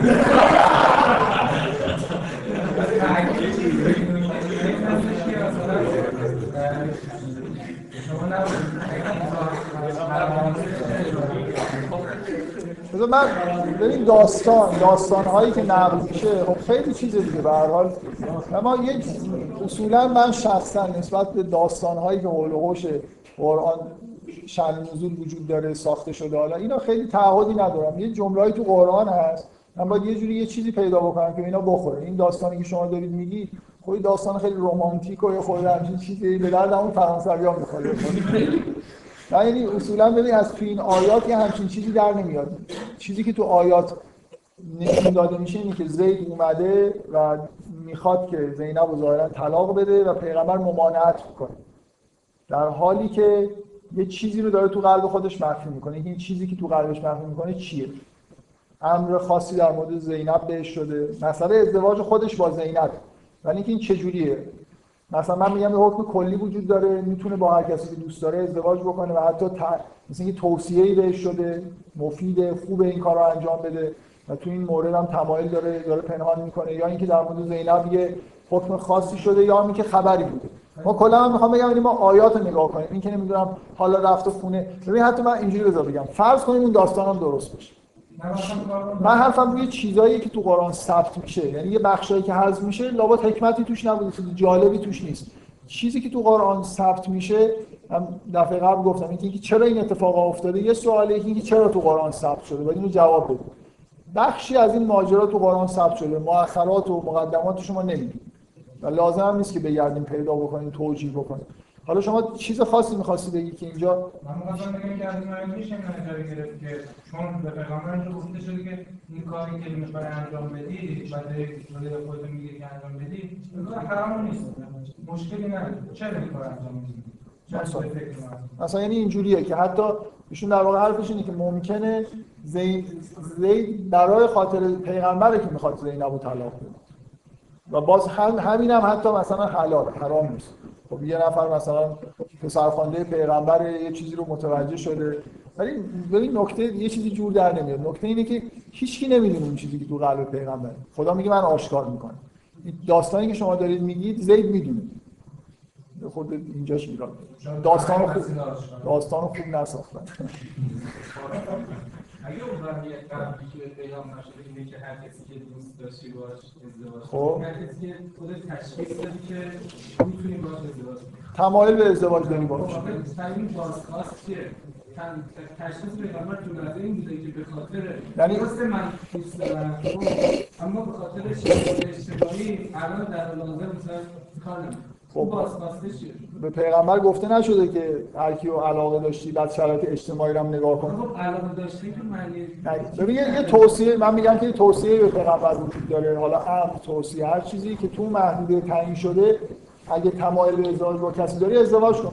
اون موقعی که توصیه میشده شرایط اجتماعی هم خدا دیگه چیز کرده دیگه که مثلا حالا اگه من میتونم تمایل شرایط اجتماعی هست که شرایط اجتماعی نه. آره خب حالا اینم حرفیه من به نظر من خیلی چیز نیست، یعنی تو تما... تمایل مستقل از این فکرهایی که آدم بعدن میکنه که حالا این به صلاح هست یا صلاح نیست. توصیه به پیغمبر وجود داره که صرف تمایل داشتن به ازدواج با یه نفر رو عمل کن. مثلا یه فایده ای توش هست و مؤاخذه داره میشه که تو این مورد خب این اومده میخواد اینو طلاق بده، تو هم که تمایل به ازدواج داری داری یه چیزی رو مخفی میکنی. یعنی که اگه طلاق مثلا اینکه اگه این طلاق بده بعد مشمول اون چیز میشه، مشمول اون توصیه میشه، چون دیگه حالا این یه زنی که میشه باشه ازدواج کرد. مثلا اینکه پیغمبر میترسه از اینکه این کارو بکنه، مخصوصا به دلیلی که حکمی وجود داره که اعراب با زن پسرخوانده خودشون ازدواج نمیکنن و این خود پیغمبر نگران شکستن مثلا این حکم هم شاید هست حتما. خب در مورد آه من نمیخوام توضیح من دفعه قبلم گفتم نمیخوام توضیح بدم که چرا حکمی در مورد پیغمبر وجود داره. من میخوام بحث‌های ادبی در مورد قرآن بکنم. مثلا اینجوریه که من باید یه جلسه بیام بشینم کلی حرف بزنم تا مثلا یه چیزی بهتون بگم، هدر میده اشاره بهش بکنم. نفسیم وی با زینب چند مدت دارم تو هم احتمالا مدت کمی بوده دیگه. انسان بگم مثلا دوست داشتن میان و احتمالا تو این مدت اتفاق نیفتاده. آره منم من زینب ازدواج کنه میان برامون دوست داشتیم. پس دخترمش بوده. آره پس چرا قبل از اون قبل از اون در واقع مکموله اون خود. برای اینکه ممکنه اون توصیه یا خود هنوز نیومده باشه نمیدونم. ببخشید. مثلا اینکه یعنی آیا من میگم میتونست مثلا سوالی که ایشون داره میکنه سوال موجهیه که مثلا یه توصیه از اول پیام از اول پیامبری که نبوده به وضوح از یه جایی یه توصیه‌ای به نظر میاد پیامبر شده از یه سالی باید رفت تاریخا رو نگاه کنه. بله مدینه هستم تو مدینه بودنش که مدینه است چندمه تو خودم سوره احزاب بیشتر این بحثا مثلا مطرح شده اینکه این توصیه کی به پیامبر شده سوال برای سوال موجه تاریخی داره میپرسه ایشون اینکه باید یه جوری تاریخی جور در بیاد که مثلا بگیم که اون توصیه در زمانی نبوده که زینب چیز بوده مثلا آره مثلا که شرایط ازدواج رو داشته و پیغمبرم توصیه بهش شده توصیه که میگیم درش یکیش به استناد همین آیات نشون میده که من اون چیزی توجیه علامه طباطبایی به نظرم درست نیست. نه این توصیه که میگیم خب یه سند محکم‌تر غیر آیات بود. ببین یه یه چیز یه, یه چیزایی وجود داره. یکی اینکه آیاتی وجود داره که تاکید میکنه که زنای پیغمبر میتونن که محدودی بزرگتر از مؤمنین ازدواج بکنن. شما همین رو چجوری توجیه میکنید؟ چرا؟ حالا من توجیهش نمیدونم. خب دو تا توجیه داره که شما بگید مثلا فرض کن پیغمبر خودش خیلی میل داره این کارو بکنه که این کارو کرده. یکی اینکه یه جوری یه فایده‌ای داشته دیگه. من میخوام من میخوام بگم نوع دوم میشه. یه نکته مهمی اینجا بوده که مثلا پیغمبر این کارو کرده. و این مؤاخذه نشون میده که حتی مسئله حالت توصیه داشته میزنه. ولی شما ما شما چند تا چیز باید توجیه کنید.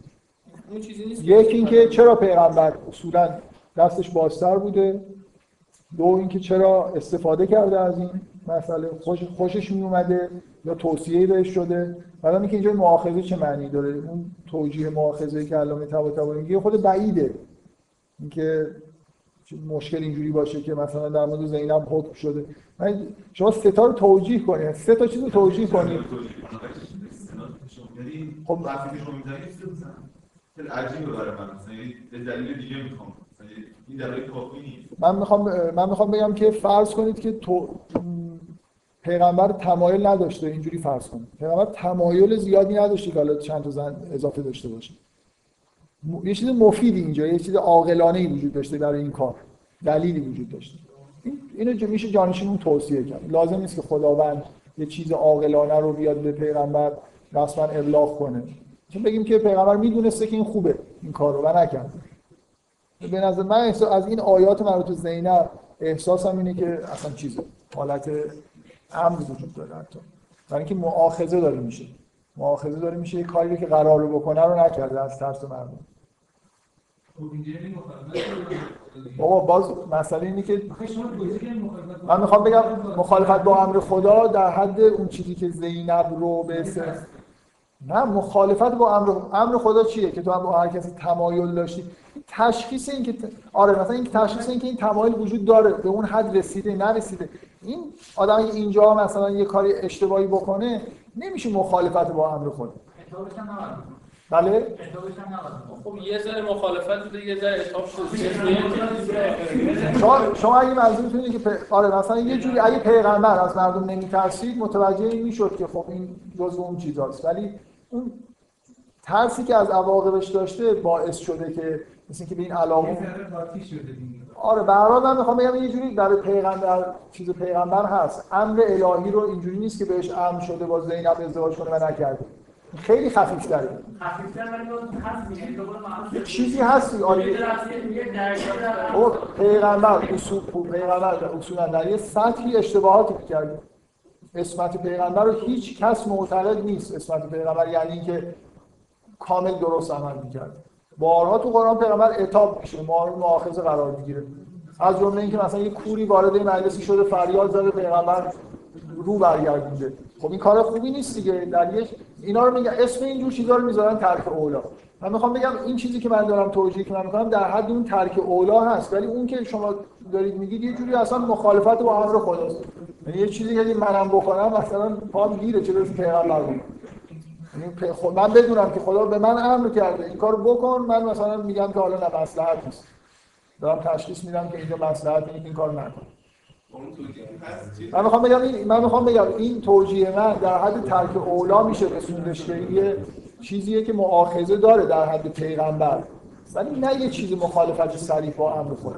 میخواد من دیگه فکر میکردم اینقدر بخواد طولانی بشه. ایشون هم که خوشبختانه ادعاش حالا مطرحه که قرار بعداً اگه شما ادعایی نداری دیگه تا مگر اینکه مطرح کنی ادعا داره. اول میخوام خودت صحبت کنم بعد باش با من میخوای صحبت کنی. نه من همینجوری میخوام تو کلاس میگم. بعد جدی حالا اگه میخوای بعداً با هم صحبت کنیم صحبت. خب من یه عالمه و البته که علامه تا میگم خدا بیشتر من من علاقه خیلی خیلی خاصی به علامه طباطبایی دارم. میگه یه موردم حالا یه چیزیشون نوشته من میگم اینجوری به نظرم نیست کلا چیزام شاید حلیسترش نکنید. علامه طباطبایی چیزی ببینید برای خدا بد بشه. ببین اینجا یه داستان مثلا دقیقاً نکته اینه. اینجا کلا یه داستانی وجود داره به نظر من با فرهنگ ما خیلی نمیخوره. یعنی فرهنگ ما همچنین هم، همچنان بعد از همه این تلاش‌هایی که تو قرآن به نظر میاد وجود داره یه جوری تقبیح مسائل بین زن و مرد توی فرهنگ ما هنوز هم هست. در علامه طباطبایی هم توی فرهنگ سنتی همین تقبیح وجود داره که پیغمبر تو مثلا سن پنجاه و چند سالگی از دختری خوشش بیاد اصلا قبیله. دقیقاً این جمله علامه طباطبایی نوشته که این با تربیت الهی سازگار نیست. اینکه انگار یه نفر رو خداوند تربیت کرد دیگه چه کار به این کارا داره. این واقعا تو فرهنگ عرفانی ما هست دیگه که آدما از این مراحل میگذرن اصلا از مادیات و جسم و اینا اصلا منفک میشن. وقتی شما اینجوری نگاه کنید در مقام پیغمبر نیست که اصلا علاقه به کسی پیدا بکنه. مثلا اینجوری یه حالت انتزاعی و مجرد پیدا میکنه یه آدمی که به یه مقام اینجوری میرسه. خب من خب میگم این مشکل که اصولاً از نظر فرهنگی وجود داشته توسط اون داستان‌هایی که ایشون نقل کرد که حالا ایشون میگه بدترش هم هست تشدید شده. یعنی دیگه بعضیا اینقدر اصلا شروعشو در آوردن این چیزایی خود بدی نوشتن که چیزه مثلا علامه طباطبایی در مقام توجیه که اونایی که اینا حرفایی که نوشتن نیست. پیغمبر بره در حالی که زن یه نفر دیگه اون ببینه خوشش یا زید داره اینکه گفت من یادم افتاد واقعا داستان اینجوری نقل میکنن که زید به این دلیل میاد میخواد طلاق بده پیغمبر قبول نمیکنه. اینجا خود چیز زشتی وجود داره دیگه قابل توجیه نیست. این علامه طباطبایی در مقام توجیه یه سری چیزای اینجوریه و خب به نظر من توجیهش خب خیلی درست نیست. احتیاجی به توجیه وجود نداره. این آیات چیز بدی توش نیست. اینکه پیغمبر به نظر من توصیه‌ای بهش شده و اون توصیه انگار داره عمل نمی‌کنه به دلیل مسائل. همه چیز دست خودش. امر خاصی وجود نداره. بگذاریم. من میخوام چیز کنم یه مقدار این مقدماتی بشینم برای اینکه جلسه آینده وارد یه بحثایی بشیم که یه خورده مربوط به مثلا فهمیدن قرآنه. خیلی طبیعیه به نظر من فهمیدن قرآن و یه جوری از فهمیدن واژه‌های قرآن آدم شروع بکنه. سه واژه آدم تو قرآن می‌بینین و چجوری باید معنی بکنه. من میخوام یه خورده مقدمه بگم که چه نظریاتی وجود داره در مورد فهمیدن قرآن. فقط در حد اینکه مثلا یه فکری تو ذهنتون ایجاد بشه که برای جلسه آینده بشه در موردش بحث. این چیزای فرقی با اندیاس نیست. حس بکنید. چرا؟ فکر می‌کنم مثلا در دقیقه یه رو بگم و بریم وارد اون بحث بشیم. ایشون علاقه خاصی به سری بحث‌های فرقی داره. خب. بذارید من یه خورده توضیح بدم که اصلا اختلاط سر چیه. من فقط می‌خوام موضوع بدم که یه خورده در موردش فکر بکنید. یه نکته اینه که اصولاً قرآن برای آدم‌ها قابل فهم هست. این کاملا بذارید چند تا چیز بگم که نمیخوام در موردش بحث بکنم. یکی چیزی که قبلا در موردش بحث کردم دوباره نمیخوام بحث کنم تو این جلسات نبوده خود قدیمی‌تر در مورد اینکه اصولا ما باید معتقد باشیم اینکه کلماتی که تو قرآن هست اینا مستقیما کلام خداست یا نه. یه جوری مثلا مثل اینکه به پیغمبر یه حالتی القا میشه کلام کلام پیغمبر. پیغمبر واسطه تبدیل یه چیزی که بهش وحی میشه به کلمات. این نظریه‌ایه که اخیراً یه دو در موردش صحبت کردن تلویحاً یا گاهی خود سریحاً. مثلا به نظر میاد این حرفایی که عبدالکریم سروش در مورد تجربه نبردی میزنه یه جوری برمیگرده به این که مثلا یه همچین ادعای املاکی حرفا هست. من یه جلسه در مورد این چیزا صحبت کردم. فکر می‌کنم که حالا تو اونجا موضوع اینه که اگه کسی همچین نظر عجیبی بخواد بده که کاملا مخالفه با ظواهر آیاته، من اونجا استدلالایی کردم که مثلا خیلی از آیات نشون میدن که اصلا به صورت کلمه این چیزا داره ظاهر میشه. خیلی این فرض فرض بعید بود. اگه کسی بخواد همچین نظریه جدیدی بده، خب خوبه که دلایل خیلی قاطع بیاره. صرف این که نظریه رو اعلام بکنه هیچی رو حل نمی‌کنه. همه یه جوری معتقدن به این که این کلمات کلماتیه که از طرف خداوند مستقیما داره پیغمبر داده میشه، باید کلمه کلمه دفاع کرد. چرا این کلمه است؟ یا مثلا اونجا اون جمله به این شکل اومده. اون نظریه جدید اگه کسی میخواد ادعا کنه، باید واقعا قاطعانه از تو قرآن یا به طور معقولی یه دلایلی ارائه بکنه که من دلیل ندیدم. اگه کسی علاقه‌مند به این بحث‌ها هست و دلیلی می‌بینه که همچین کاری بکنیم، خب می‌تونه اینجا بیاد بعداً با هم دیگه اوایل جلساتی بحث می‌کنیم. بحث به نظر من من می‌خوام فرض رو بر این بذارم که کلمه به کلمه قرآن مقدسه، یعنی چیزیه که خداوند مستقیما وحی کرده. خب موضوعات آماری آه مثلا ایشون میگن که اون چیزهای عددی که تو قرآن پیدا کردن مثلا خیلی بعیده که اینا مثلا دخالت انسانی توش بوده، لابد کل این متن متن الهی. من یه نکته بگم که چرا این نظریه خیلی عبدالکریم سروش هر دفعه نظریه جدید میده زیرش یه چیزیه که نمیده، مثل این که همیشه با نیت خیلی خوبی کلا در تمام این سالها سعی کرده که محدوده چیزی که ما ازش باید دفاع بکنیم و هی کوچیک و کوچیک‌تر کنه که قابل دفاع‌تر بشه. کل جریان از اول که قبض و بسط شریعت رو مطرح کرده، تجربه معنوی، همه اینا در تلاش اینه که یه خورده دین چیزتر بشه، انعطاف‌پذیرتر بشه، که اگه یه تیری به سمتش رها شد بشه یه جاشو مثلا یه خورده اینورتر بود، تیر به دین نخوره. انعطافش رو زیاد می‌کنه. مثلا قبض و بسط که به وضوح اینجوری بود، تجربه نحوی هم اینجوری. اگه شما کلمات مقدس نکنید، مثلا یه جایی اگه کلمه تو قرآن هست شما میتونید اینجوری توجیه کنید که خب اینو پیغمبر مثلا با ف... این نکته در واقع توش هست که فرهنگ عربی پیغمبر میتونه تو این وساطت پیغمبر تأثیر گذاشته باشه. مثلا اون حالتی که القا شده رو پیغمبر تبدیل به یه چیزی کرده که حالا یه خورده با فرهنگ عربی مثلا سازگاره. در واقع توجیه اینه که یه عده اشکال میگیرن که بعضی از مشخصات فرهنگ عربی تو قرآن بازتاب پیدا کرده، اینجوری حل میشه دیگه. این این مشکلم از من توجیه این حالا مشکلم نگاه نکنیم. آره توجیه. مثلا پیغمبر تایید و نظریه است که چی که بازتاب وجود, وجود داره وجود داره و یه جوری این دو تا هم سازگارن که پیغمبر این واسطه این وسط بوده، تو هم میخورن که خب حالا پس من میخوام بگم که این نظریه اصولا برای خاطر همون اشکال به وجود اومده، برای رفع اون اشکال. اون چیزی که زیرش هست و صریحا بیان نمیشه اینه، اینکه اگه اشکال گرفتن که مثلا چرا فلان کلمه تو قرآن اومده که خیلی به عربیه، اینو میشه اینجوری توجیه کرد. حالتشو پیغمبر تبدیل میکرده به یه چیزی که خب با فرهنگ خودش قاطی میشه. مثلا چرا زنای به سیاه چشمن؟ آفرین. مثلا چرا حورالعین گفته شده در قرآن که ترجمه میکنن سیاه چشم، ولی این ترجمهش ظاهرا بحث هست. فرض کنیم که به زنهای بهشتی گفته شده باشه سیاه چشم، تو زن بودنش هم بعضیا بحث داره. ما کار نکنیم.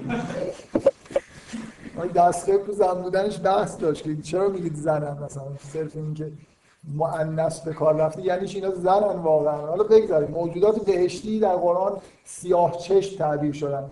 یه عده میگن که چون اعراب سیاه چشم دوست داشتن، برای مثلا تشویق اعرابی همچین کلمه‌ای تو قرآن اومده. خب تجربه نبوی اگه قبول بکنید این نظریه رو اینجوری توجیه میشه، کار خود پیغمبر مثلا فرهنگ عربی اینجوری بوده. مثلا چیزی که القا شده پیغمبر یه موجود بهشتی خیلی زیباست و این توی کلام پیغمبر به صورت حورالعین اومده. کلا انعطافو زیاد میکنه دیگه. شما خیلی چیزا رو میتونید راحت بگید که خب حالا این کلمه هم اینجوری بوده، اونم اینجوری شده. من خودم چیزام شخصا باید ایرادای خیلی اساسی اینجوری پیدا بشه که نشو توجیه کرد. بعد حالا بازم تازه این تجربه نحوی نظریه که خیلی جای حرف داره. من, من میل ندارم شخصا در مورد این مسئله بحث کنم، چون این نظریه تجربه نحوی به اندازه کافی شواهدی ارائه نکرده که آدم بخواد جدی بگیره. همینطوری نظریه است. من من می‌خواستم بگم که زیرش یه چیزی هست، اونم اینه که ببینید مسیحیت توی صد سال اخیر فوق‌العاده کلام و الهیاتش پیشرفت کرد. اونا مشکلات اساسی با کتاب مقدس دارن. اصولا کتاب مقدس رو کلام خدا نمیدونن. میگن که اینا رو میدون، ادعاشون اینه که اینا یه جوری تحت همین چیزی شبیه تجربه نقلی به وجود اومده حد اکثر. یعنی اینا مثلا کاتبینش که مینشستن یه جوری مثلا خوب مینوشتن. مثلا موضوعی نیست که خداوند داره صحبت میکنه توی تورات تورات و انجیل. اینا تاریخ بنی اسرائیل و تاریخ زندگی حضرت مسیح که به وضوح توسط افرادی نوشته شده. و اینجوری نیست که کلام کلام خدا باشه. این ادعا وجود نداره. مسیحا بر اساس اینکه این کلام کلام خدا نیست، یه عالمه موفق شدن که شبههایی که در مورد کتاب مقدس هست رو رفع کنن. یعنی الان ابزارهای غربی خیلی موثری وجود داره که اگه شما این موضوع که کلام کلام خدا رو بذارید کنار، کلی اشکالا رو میشه با استفاده از اون بحثایی که الهیات و کلام مسیحی کرده در آن واحد در یک چشم اندازه‌ن رفع کرد. و به نظر من این نظریه تجربه نبوی یه تلاشی برای اینکه اون ابزارا رو بشه استفاده کرد. خیلی خوب مسیحا موفق شدن که مثلا در مورد داستان‌های عجیب و غریبی داخل کتاب مقدس یه جوری یه توجیه کلی پیدا بکنن. و اگه ما قبول بکنیم نظریه تجربه نبوی رو، موفقیت اون رو میتونیم اینجوری استفاده بکنیم. این فکر می‌کنم اون چیز اساسی که زیر این نظریه هست هیچ وقت بیان نمیشه. خب این کلام خدا خودش توی قالب قرار میگیره. یعنی چه مشکلی داره این فاصله که تبدیل میکنه اون تجربه نبوی رو به کلام خود خدا؟ و مسئله مسئله دقیقاً فرق نظریه اگه شما تجربه نبوی رو بپذیرید، لازم نیست کلام به کلام از قرآن دفاع کنید. اینجوری از محتوای کلی باید دفاع کنید. خب نه، میگم که کلام به کلام دفاع کردن باز معنی نداره حتی اگه از طرف خودم باشه. یعنی خب اومده تو اون قالب مثلا شما میگید در جواب اینکه مثلا اومده یه حالت خاص فرهنگ عربی توی قرآن دیده شده، اینو گفته. این معنی این در جواب اون بودنش خیلی توجیه پذیر نیست. چرا؟ چون به هر حال وقتی توی زبانی بیان شده کلام خدا، میتونه از فرهنگ اون زبان استفاده کنه. چه اشکالی داره؟ این اشکالش چیه؟ مثلا یه عقیده غلطی یا تمایلات غلطی توی اون فرهنگ وجود داره، میشه استفاده کرد ازش. مثلا اینکه نم... غیر این خورالایی که ایشون گفت یکی از مشکلات اساسی مسئله سبع سماوات که میگن که این جزء معتقدات اعراب بوده و فکر میکنن که همون هیئت به همون مشکلاتی که من گفتم میگم شما بودید یا نه. به هر حال یه مشکل اینه که به نظر میاد این نظریه غلط توی قرآن راه پیدا کرده. اینو چجوری توجیه کنیم؟ توجیه تجربه نبویش خیلی راحته. خداوند یه چیزی مثلا در القا کرده، مسئله آسمان‌ها رو پیغمبر ترجمه کرده سبع سماوات به دلیل فرهنگ خودش. آره، یعنی اشکال اشکال اینه که فیلتر فرهنگی که حالا خیلی هم مثلا ممکنه اشتباه نکرده باشه ولی جایز الخطا هست، موجودی که تو فرهنگ عرب مثلا بزرگ شده، یه سری اصطلاحات و چیزای فرهنگی رو داره رعایت می‌کنه. میشه یه جوری از زیر این اشکالات در من فرهنگ مثلا می‌تونم که مثلا از یه چیزای خوششون میاد، از این چیزای معتقدات هم هست، معتقدات هم هست. مثلا حتی این ایرادو میگیرن که چرا بهشت به صورت یه جای خوش آب و هواییه که مثلا باغی سرسبز، مثلا مثلا فرض کنید یه منظره‌ای که اعراب صحرانشین اینو خیلی دوست دارن، شاید مثلا یه آدم یه جایی اینجوری زندگی بکنه دوست نداشته باشه. مثلا فرهنگی یعنی اینکه توصیفات، نمیدونم، عقایدی که تو قرآن منعکس شده بعضیاش میتونه یه چیزهای خاص عربی باشه، در حالی که ما یه جوری ادعامون طبعا اینه که قرآن مثلا فرهنگ عرب توش انعکاس پیدا نکرده. نمیدونم، من نمیخوام من یه چیزی بعد نمیخوام بحث باز کنم، ولی واقعا اگه حرفی دارید در دفاع از تجربه نبوی، اگه کسی حرف داره در دفاع از اینکه کلمات کلمات خدا نیست، اگه کسی صحبت داره میتونیم بعداً بحث کنیم. من میخوام بگم که یکی از موضوعاتی که من نمیخوام واردش بشم، به اندازه کافی من دلیلی نمیبینم که لازم باشه بحث کنم. نکته دوم مسئله تحریف قرآن.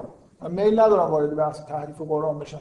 چیزایی وجود داره، از یه آیه و یه اپسیلون وجود داره تا خوارج یه سوره رو کلا گفتن به قرآن اضافه شد. سوره یوسف. یعنی که خب قباحت داشت که مثلا خداوند وارد همچین داستانی حتی شده باشه. در حد یه آیه دو آیه که کم شده زیاد شده، بعضی از کلمات مثلا یک اعرابش اینور اونور شده. یه ادعاهایی وجود داره که به شدت احتیاج به تحقیقات تاریخی داره. واقعا موضع کسایی که میگن قرآن تحریف شده خیلی ضعیفه. یعنی اصولا هیچ وقت استناد خوبی به وجود نیومده که یه چیز رو نشون بدن. یکی دو تا داستان وجود داره مثلا. من اصلا کاری به اینا ندارم، من میخوام فرض کنم که شاید چند تا آیه قرآن هم کم و زیاد شده باشه، لازم نیست همونش بحث بکنیم دیگه. من میخوام من اصلا من میگم کتابی که دست ما مونده به اندازه کافی خوب هست و معجزه هم هست، حالا شاید یه اپسیلون هم کم و زیاد شد. مثلا احساس نمی‌کنم ضرورت داره وارد این سری بحث‌های تاریخی بشه، حتی یه سورهش کم و زیاد شده. خب حالا همین سوره‌ای که موندن یه سورهش اضافه است، اونو حالا بذاریم کنار، بقیه‌اش مثلا خوبن دیگه. ببین شما یه چیزی رو می‌بینی، از همینی که می‌بینی تشخیص می‌دی کار بشر نیست. ادعایی که این تحریف شده یه جوری تقویت می‌کنه استدلال با اینکه تغییرات هم دادن، ولی هنوزم معلومه که این کار بشر. بنابراین من من چیزی ندارم در ادامه بحثان بگم که این مثلا تحریف اتفاق افتاده. من میخوام یعنی فرض کنم که همه کلمات قرآن، دارم فرض میکنم وارد این بحث نشه، همه کلمات قرآن همین جوری که تو قرآن اومدن اینا کلام خداست و معنی دارن.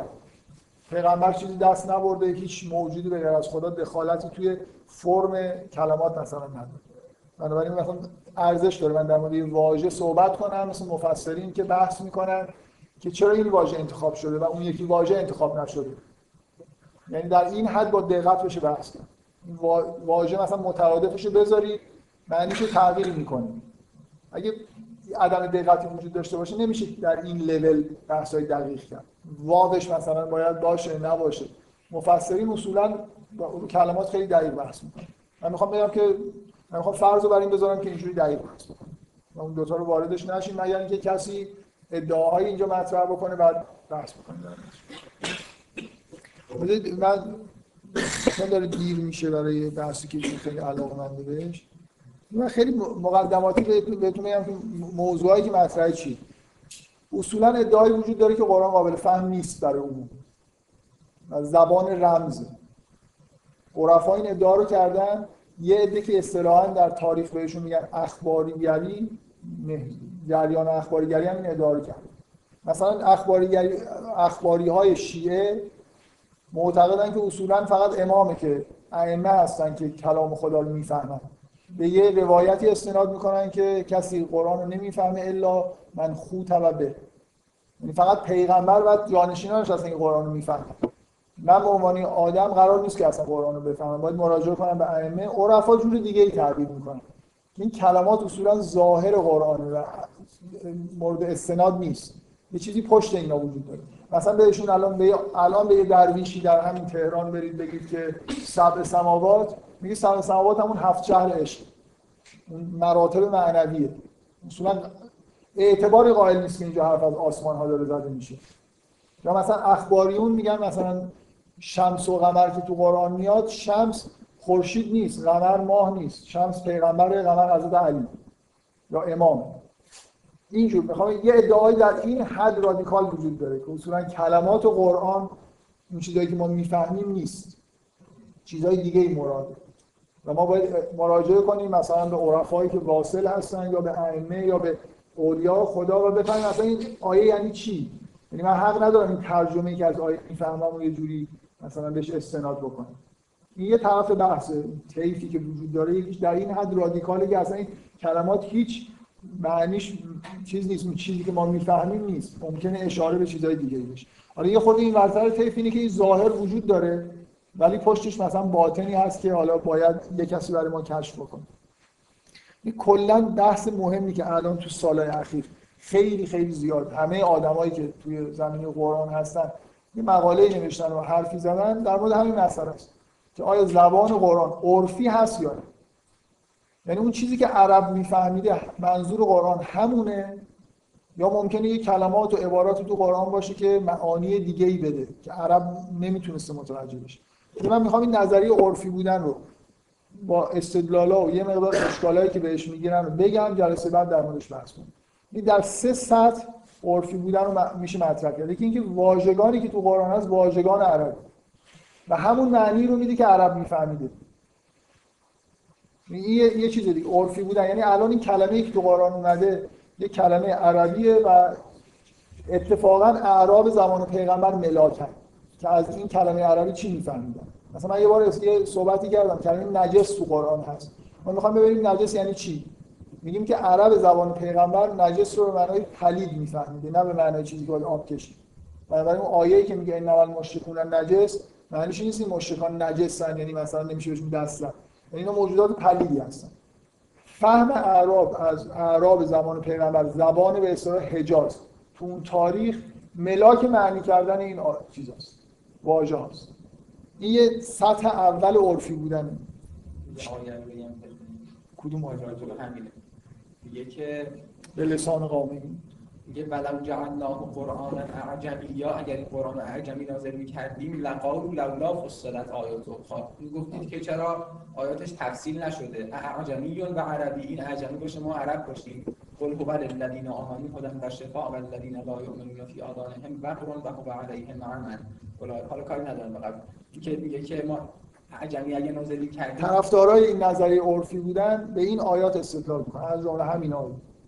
این که همه قرآن میگه این عربیه یعنی چی؟ یعنی اینکه این زبان عربی خودتونه، مثلا زبان عربیه، ما به زبان عربی اینو نازل، یعنی حداقل حداقلش اینه که واژگانش عربی، واژگانش چیز قابل فهم. خب یه آیه که خیلی معروفه اینه که میگه که ما ارسلنا رسولا فی قوم الا باللسان قومی، مثلا این هر پیغمبری که اومده به لسان قوم خودش صحبت کرده. دیگه مثلا قرآن به عربی مبین، عربی مبین مثلا.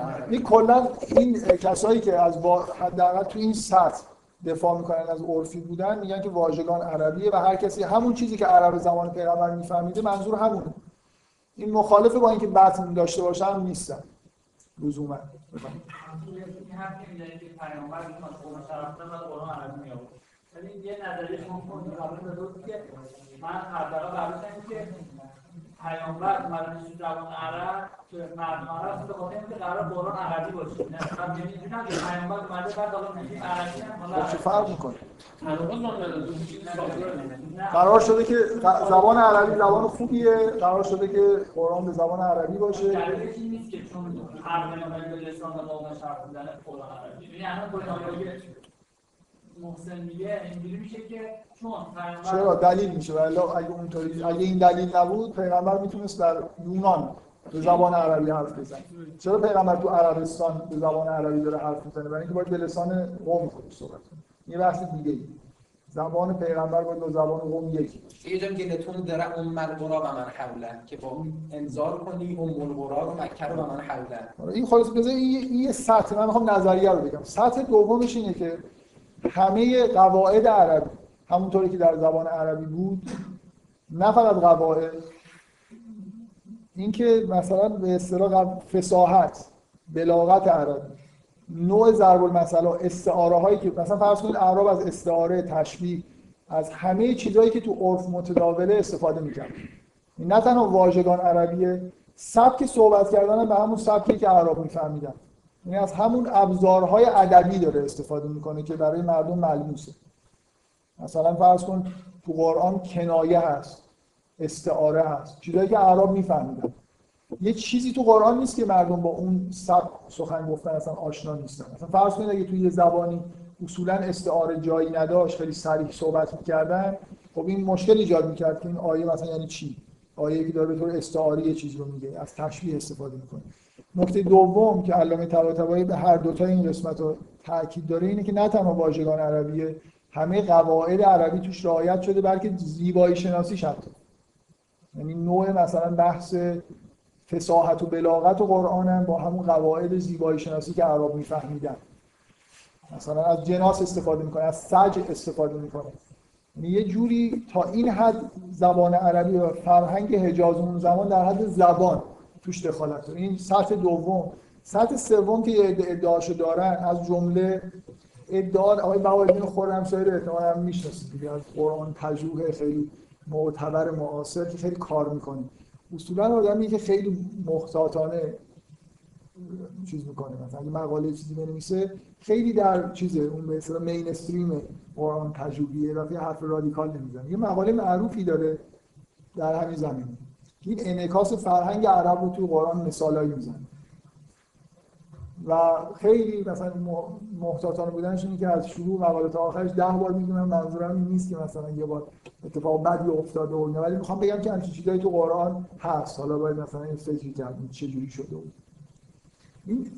قسمت سوم این نظریاتی بودن اینه که وقتی که خداوند میخواد با یه ملتی صحبت بکنه، توی یه فرهنگی داره با یه عده آدم رو خطاب میکنه، باید طوری صحبت بکنه که اونا مثلا میفهمن.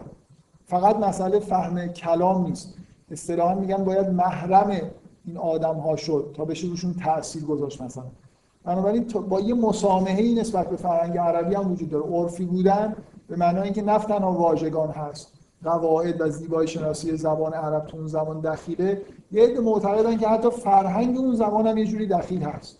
وقتی مثلا فرض کن ضرب المثلی داره استفاده میشه، از ضرب المثل اعراب داره استفاده میشه، ممکنه اون ضرب المثل عربی فرهنگی پشتش باشه، در هر حال داره استفاده میشه تو قرآن. درست؟ یعنی عرفی بودن سه تا لول داره، اینکه تا کجاشو میشه دفاع کرد، کدومش درسته. دفاع اصلیشون همین آیات قرآنه که به وضوح حرف از عربی بودن لسان قوم میزنن. و مثلا این عده سوم معتقدن که لسان قوم فقط واژه و قاعده نیست، اصولا زبان یه قوم شامل فرهنگ هم میشه، فرهنگ توش دخالت داره. بعد اینا که دفاع میکنن اساسش اینه که میگن که قرآن با توجه به اینکه کتاب هدایت، معتقد که کتاب مبینه، باید عنصر مفاهمه توش باشه، که من یه چیزی بگم که من کتاب فرستادم شما شما رو هدایت کنم ولی هیچ چیزی ازش نفهمید مثلا. یعنی واژه اون چیزی که شما میفهمید نیست، یه چیز دیگه است، برید بپرسید. این با مثلا حکمت الهی سازگار نیست که آدم یه کتاب بفرسته برای هدایت و به مردم هی بگه که اینو بخونید توش تدبر بکنید. این مرتب قرآن این خیلی استدلالشون اینه. این مرتب این دعوت است که اینو بخونید توش تدبر بکنید، بعد مردم بخونن ببینن بپرسن از پیغمبر بگن نه اون واژه اینجایی اصلا معنی دیگه ای داره، مثلا معنی شتر نیست، مثلا معنیش کوه. اینو ما اینو به شتر اینو میگفتیم مثلا، حالا چرا شما به عنوان کوه استفاده می‌کنید؟ علامت یه آیه خیلی چیزتر استفاده می‌کنه. یه آیه هست میگه اگه از طرف خود غیر خدا بود توش اختلاف وجود داره. علامت چی میگیره؟ امتحانی حتی حتی باید ملت بفهمن قرآن و همه عوام که یه احساس سازگاری تو کلش مثلا بکنه. علامت به شدت تاکید داره که قرآن قرآن اینجوری تا ته میشه فهم. یعنی آدم یا آدم میتونه مثلا مؤمن باشه، قرآن رو بخونه و واقعا بفهمه مراد قرآن رو، به اون چیزی که خدا میخواسته برسه. خب حالا بذارید بذارید چیز کنم از موضوع، برای اینکه میخوام شما رو به فکر وادار کنم، این راحتیام نیست. موضوع اینه که الان مثلا تحقیقات زبانشناسی و به اصطلاح چیزهای جدید نشون میدن که واقعا واژه ها حتی توشون انعکاس فرهنگ هست. یعنی شما همینجوری واژه ها موجوداتی نیستن همینجوری بشه مثل ابزار به راحتی ازش استفاده کنی هر چی می‌خوای بسازی. واژه‌ای که توی فرهنگ هست کلا مجموعه واژگان، حتی در این حد مجموعه واژگان یه زبان انعکاس فرهنگ و جهانبینی اون مردم توش در واقع وجود داره. اینکه به چه چیزای اهمیت میدن واژه براش. واژه مثلا فرض کنید من ممکنه تو زبان عربی به زور یه دونه کلمه به معنای برف پیدا کنم، همین مثل زبان خودمون، ولی اسکیموها ده تا واژه برای برف دارن و وقتی که برف میگن منظورشون این ده تا واژه برای برف نداره. اعراب سیصد تا واژه برای شتر نداره. پس از اسکیموها ده جور برف میباره. مثلا اون اسکیموها برفی که به صورت پودر رو یه اسم میگن، اونی که به صورت یه جور دیگه است یه جور دیگه میگن، برای اینکه تمام زندگیشون داره برف میباره خلاصه. براشون فرق داره. ما چه سالی چند سال یه بار ممکنه برف ببینیم، یک کلمه گذاشته میگیم برف. درست؟ در واقع واژگانی که توی چیز وجود داره یا نداره اهمیت چیزها رو نشون میده در نظر اون مردم. یعنی مسائل فرهنگی تو حتی تو سطح واژگانی که توی زبان هست انعکاس پیدا میکنه. نمیشه به راحتی در رفت بگیم که واژگانش عربیه، قواعد زیباشناسی همه چیزش عربیه ولی فرهنگ عرب توش نیست. این یه اشکال، یه اشکالی که این عرف کسایی که معتقدن که زبان قرآن عرفیه، یعنی کلمات همون کلمات عربی زمان حجاز هستن، پس یه جوری باید قبول بکنن که فرهنگ توش انعکاس پیدا کنه. نمیشه این لول دو و سه رو به راحتی از هم جدا کرد. واقعا زبان شناسی امروز یه همچین ادعایی داره. مثال‌های خیلی خوبی هم دارن. من قبلا یه بار یه مثال مثال سرخپوستی زدم اینجا که مثلا حتی مثلا یه قوم سرخپوست هستن، این خیلی مثال رادیکالی هستن. یعنی من فکر می‌کنم شک و شبهه وجود داشته باشه که این زبانی که میگن واقعا وجود داشته یا نه، ممکنه ما بد فهمیده باشیم. قبیله سرخپوستی کشف میگن شدن که زبانی داره که تو شکل مقدم در کار برده. یعنی مثلا من میگم میز چارگوش، میز گرد، اونا میگن چارگوش میز. یعنی اشیا رو اول بر حسب شکل نگاه میکنن و بعد به کاربردش نگاه میکنن، در حالی که همه زبانهای دنیا کاربرد اولویت داره و شکل و رنگ و این چیزا. یعنی یه فرض کنید مثلا یه سوفوس اینجوری دنیا رو طور دیگه میبینه، اگه وارد یه جایی بشه که چهار تا میز چهار گوش با چهار تا صندلی چهار گوش هست، کلا هشت تا چیز چهار گوش میشه. ولی اگه چهار تا میز چهار گوش با چهار تا چیز گرد باشه، هشت تا میز هشت تا چیز نمیبینه، چهار تا چهار گوش میبینه، چهار تا گرد میبینه که حالا مثلا میزم هست. این این قبول نیست، اصلا جهانبینی توش هست که شکل مقدمه یا کاربرد. دقت می‌کنید؟ بنابراین راحت نمیشه از قواعد دستوری و واژگان و اینا گذشت و بگیم که اینا جزء فرهنگ حساب نمیشن. باید جواب اینو داد. و یه سری سوالایی دیگه. مثلا اینکه اگه همه چیزایی که تو قرآن هست همونیه که اعراب می‌فهمیدن، این تبیان لکل شیء یعنی چی؟ ادعاهای بزرگی که تو قرآن هست که همه چیز تو به نظر نمیاد که از توی حجم این قدری بشه با کلمات همه چیزو توجیه داد. یعنی باید قبول کرد که متنی وجود داره، بنابراین آیه منظوری ممکنه به غیر از اون چیزی که من میفهمم داشته باشه. یعنی باید عرفی بودن رو مشخص بکنه دقیقاً که منظورش اینه که واقعاً همینه که اینجا نوشته یا پشت چیزای دیگه هم هست، مثلا بحث‌های مختلف داره، به اونا چجوری میشه رسید. من به بحث دوم میخوام برسم، حق دارم بگم شمس یعنی پیغمبر، قمر یعنی مثلا حضرت علی یا نه. ببخشید بفهم این کل شیء که الان میگید این حرفا، من میدونم که معنیش کل شیء نیست، من میدونم، میخوام یه مثال بزنم، ولی کل امر حکیم هست. یه مثال بزنم که من بقیه که یه جا هست تو قرآن میگه که ما به ملکه سبا همه چیز داریم، کل شیء. خب اگه میگم که ما افتضاح میکنیم قرآن رو، خب اینجا رو میخونیم میگیم که خب یعنی اصولا درست میگه که اصطلاح کل شیء چیز نیست. حالا من یه نکته دیگه باز بله آب کل شیء معنی نداره. یه نکته دیگه فراموش کردم، حالا داره چیز میشه، طول میکشه.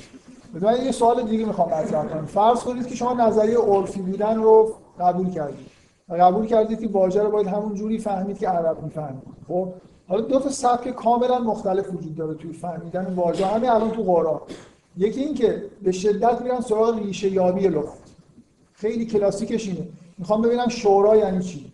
میرن نگاه میکنن شورا ریشه این کلمه از چی اومده، واژه شناسی به معنای ریشه یابی میکنه و بعد اینو به معنای مثلا معنی اون واژه میگیرن که مثلا چرا به این گفتن شورا، چرا به اون میگفتن، مثلا کلمه سل مثلا از کجا اومده.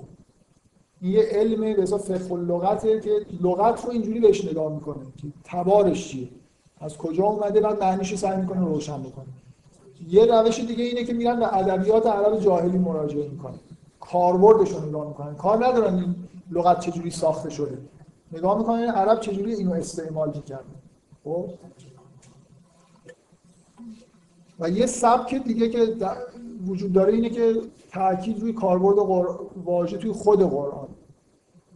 کاملا این سبکا میشه اصلا اینا رو شما تفسیر برداری اینکه چقدر اثر کدوم اینا داره تو معنی واژه استفاده میکنه چیزی فرق میکنه. این با فرض اینکه عرفی بودن رو بپذیریم، باز این اینجا باید تصمیم بگیریم. من دارم چیزایی که میشه بهش فکر کرده بودم واژه اصولا، ولی که واقعا جایی اختلافای پیش میاد سر واژه است دیگه.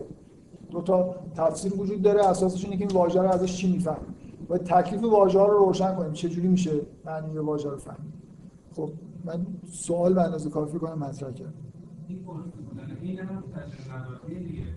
نه نه برعکس، عرفی بودن عرفی بودن توی فرق کلمات همش چیزه، کلمات خداست، پیغمبر همش دخالت نداشته.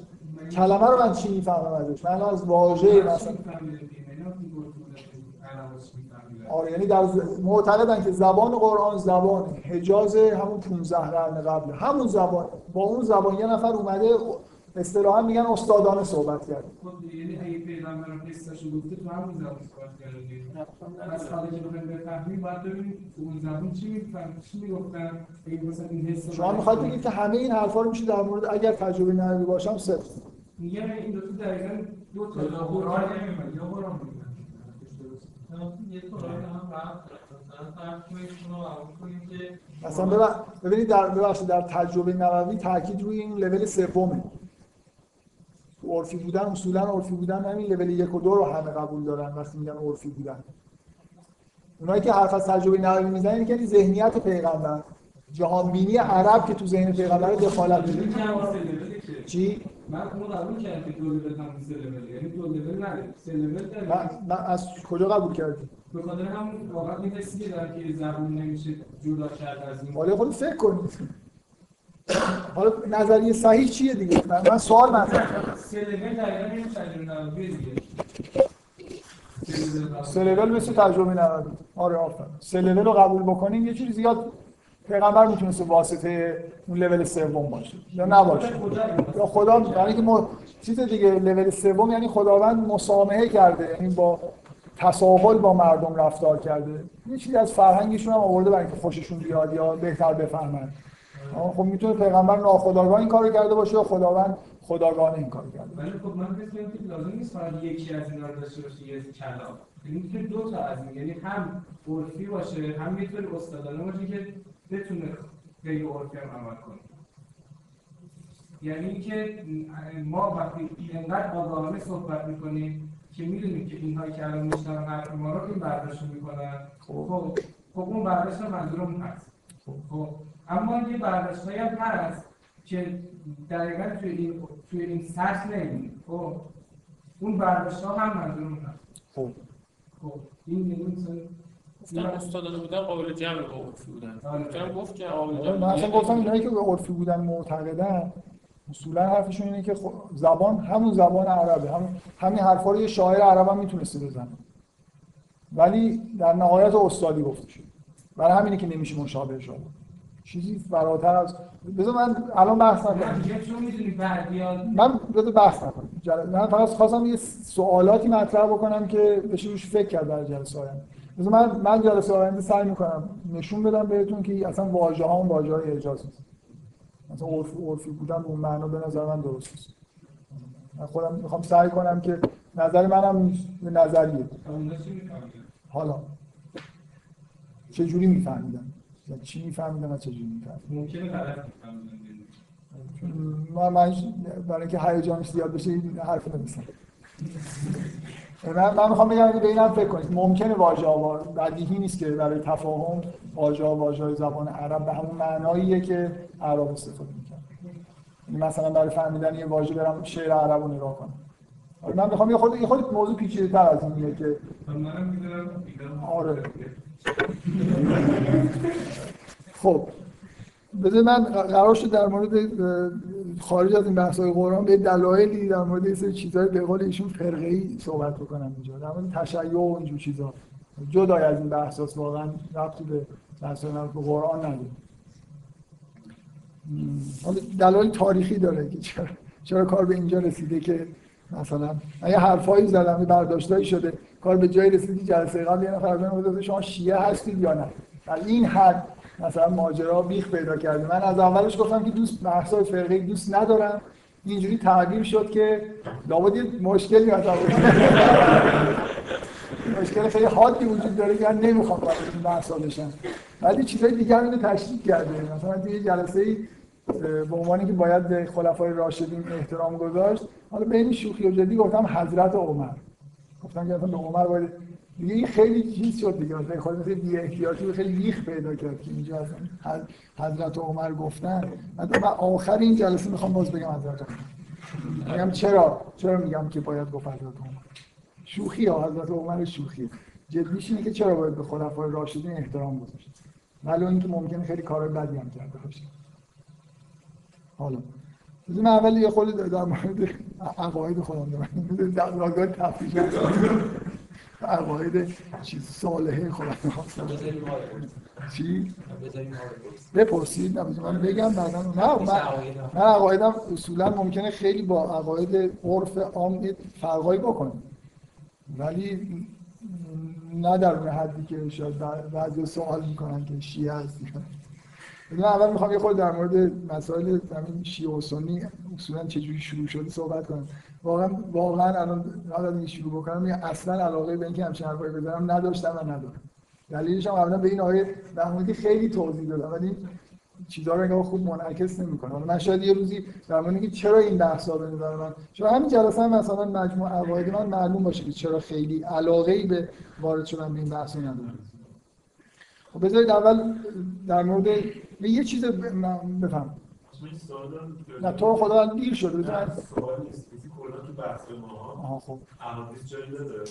احادیثی که بحثایی که اینجا میکنیم اصولا خیلی نه. خب اصلا برای چیه؟ خیلی مثلا باید چیکار این جلسات این جلسات قرار در مورد قرآن صحبت کنیم و مثلا اینکه قرآن رو میشه فهمید نمیشه فهمید چجوری میشه فهمید مثلا قرآن درباره قرآن موضوعش چیه درباره چیه خب یادت شما این صفحه‌ای من هم نیست خلاف شما نداره خب قرآن استناد فرمیده نه شما میتونید از احادیث هم استناد اینا با این این یعنی جزء اون جلسات نیست تو اون جلسات چون در مورد قرآن متوجه اونجا هم استفاده از احادیث غیر چیز نیست نامعقول نیست اگه لازم شد مثلا میشه به یه حدیثی استناد کردن تا خب حدیث یه خود چیز دیگه باید که چقدر محکمه کجا نقل شده اولین بار کجا دیده شده من مجموعه احادیث متاسفانه نه شیعه نه سنی خیلی چیز نیست بررسی شده انسانی ببینید مثلا فرض کنید حدیثی هست که میگن که در یه کتابی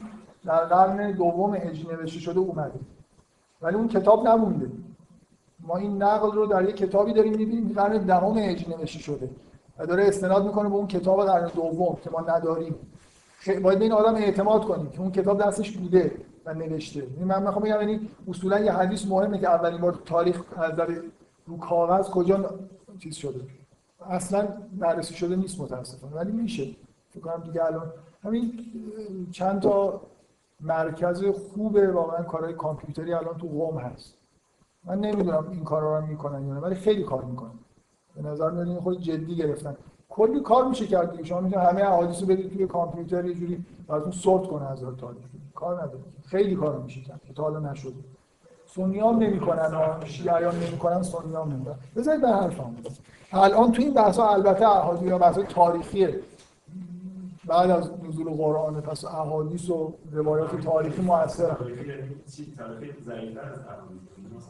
احادیث جزو تاریخ هنم تاریخی یعنی چیزی که نقل شده برای ما که این اینو گفت این اینطوری کرد تاریخی یعنی چیزی که ما رسیده و تضمین خدایی پشتش کسی تضمین خدایی نیست داره حالا مثلا اگه فرض کنید برای قرآن بذار بذار من بحث کنم اگه جایی مثلا احتیاج به استدلال و اینا بود صحبت کنم بذار اول در دیگه شروع کنیم که من نظر شخصی خودم رو دارم یعنی هیچ شکی من برام نیست که این ماجرای قدیرخون به همین شکلی که روایت میشه اتفاق افتاده و هیچ معنی نداشته به غیر از اینکه پیغمبر از علی به عنوان جانشین خودش معرفی کرده به من این اولین چیزی که من به نظر من این کاری که علامه امینی کرده یه جوری مسئله رو احساس میکنم حل کرد یعنی واقعا عجیبه یه نفر بخواد بیاد بگه این اتفاق نیافتاده و اون جمله گفته نشده با یه توجیهات عجیب و غریبی که بعضیا میکنن از برادران اهل سنت میکنن که منظور مثلا پیغمبر این بوده که هر کی با من دوسته با علی هم دوست باشه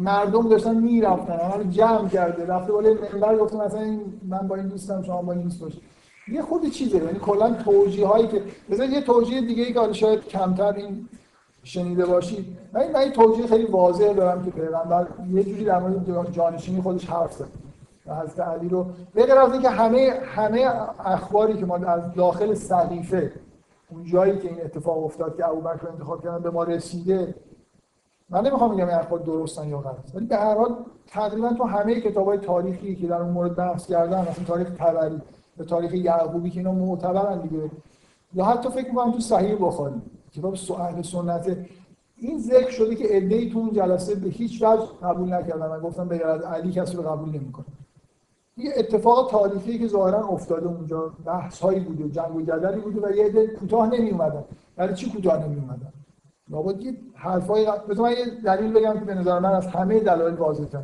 ابوبکر که میگن که سنت پیغمبر حضرت ابوبکر که میگن سنت پیغمبر رو اجرا می‌کرده خودش جانشین برای خودش تعیین کرده و هیچکی تو این اختلاف نداره اگه اگه سنتی بوده که جانشین تعیین نکنن و پیغمبر نکرده کسی رو برای خودش ابوبکر چرا این کار کرده مکتوب کرده که عمر جانشین من و عمر برای جانشین خودش حداقل مکانیزم باقی گذاشته کسی رو تعیین نکرده ولی عده‌ای رو تعیین کرده و قرار شده اینا برن بحث بکنن و یه فردی رو تعیین کرده که حرف آخر رو بزنه که فامیل عثمان بوده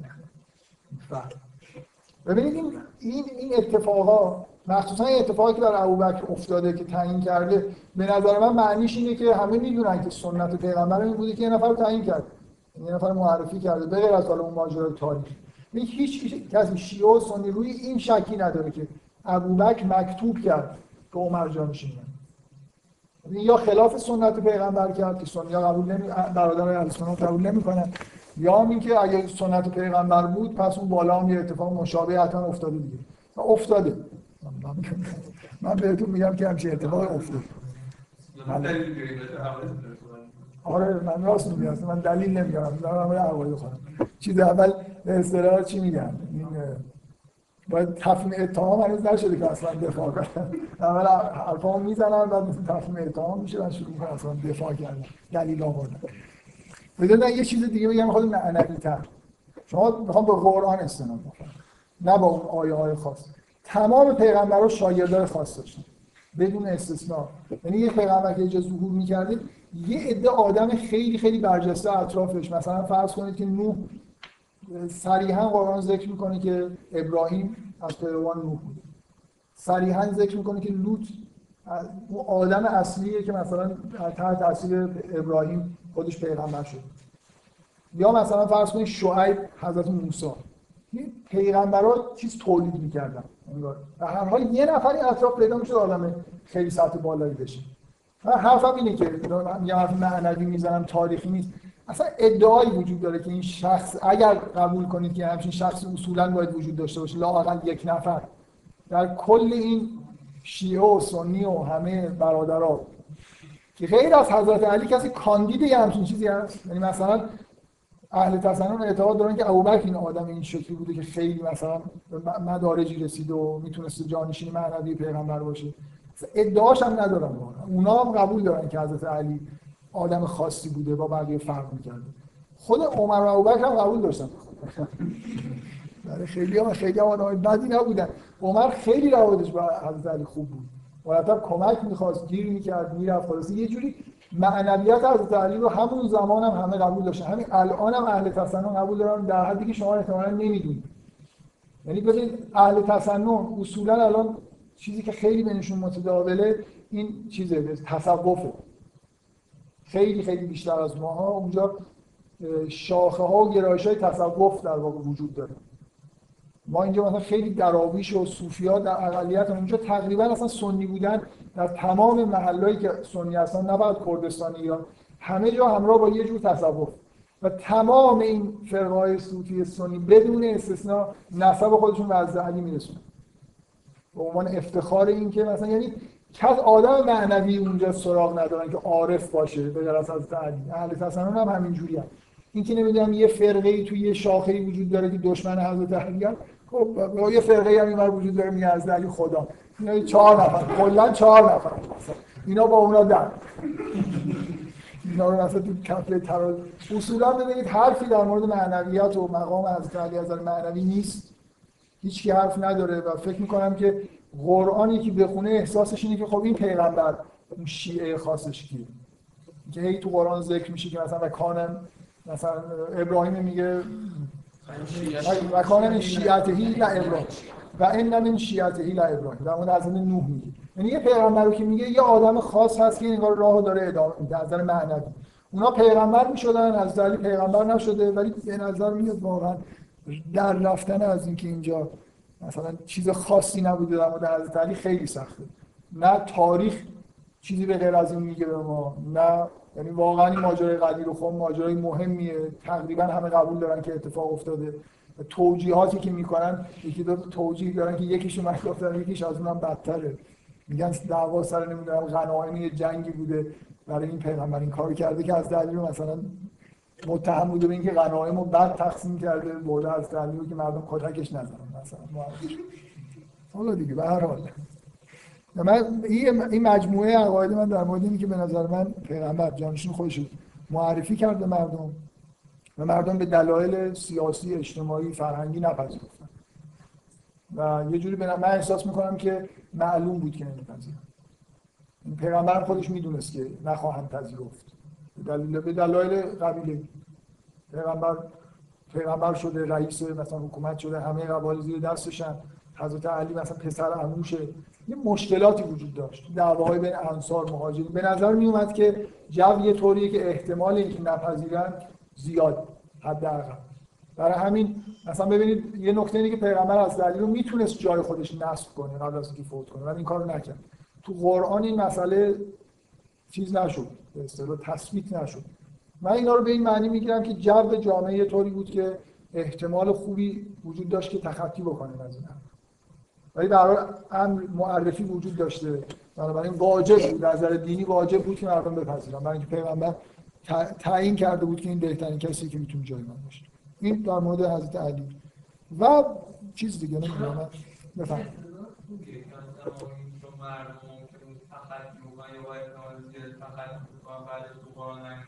این ماجرای مثلا ازدواج با زینب ممکن بود معلوم شده حرف رو بزنم بزنم بزنم من یه چیزی بهت بگم. من شخصا معتقدم اینا ممکنه بعدا لازم بشه تفتیش بشه. من میگم اصلا خوب شد که این اتفاق افتاد. من برخلاف یه عده که معتقدن که باعث انحراف در اسلام شد و اگر نمیدونم حضرت علی خلیفه اول میشد چه میشد و چه نمیشد، اصلا اینجوری نیست. یعنی اینکه شیعه تبدیل به اقلیت شد با توجه به حرفایی که من قبلا اینجا زدم، برای من واضحه اقلیت بودن شیعه رو سالم نگه داشت. سنی‌ها چرا برادر اهل سنت چرا اعتقادهای عجیب و غریب پیدا کردن؟ مثلا این اعتقادی که اهل سنت پیدا کردن که اولوالامری که تو اون آیه اومده، یعنی هر کسی که حاکم بشه، معاویه مثلا حاکم شد اولوالامر باید ازش واجب از نظر دینی ازش اطاعت بکنیم. آخه این حرف شد برادر اهل سنت همچین چیزایی میگن. چرا؟ برای اینکه اکثریت هم دیگه اکثریت در چیزه، اکثریت در به شدت همیشه در چیزه به اصطلاح در هجوم خرافات و عقاید بد و اقلیتی که سالم تر میمونه. پس خوبه، ببین خوبه که تعیین بشه یه عده آدمای خاص مثل سلمان و ابوذر و مقداد و نمیدونم این آدمای عمار یاسر، آدمای خالص‌تر برن تو اون اقلیت، یه اقلیت تشکیل بشه که اینا بدونن که حق اینجاست، اینو باید گفت بهشون.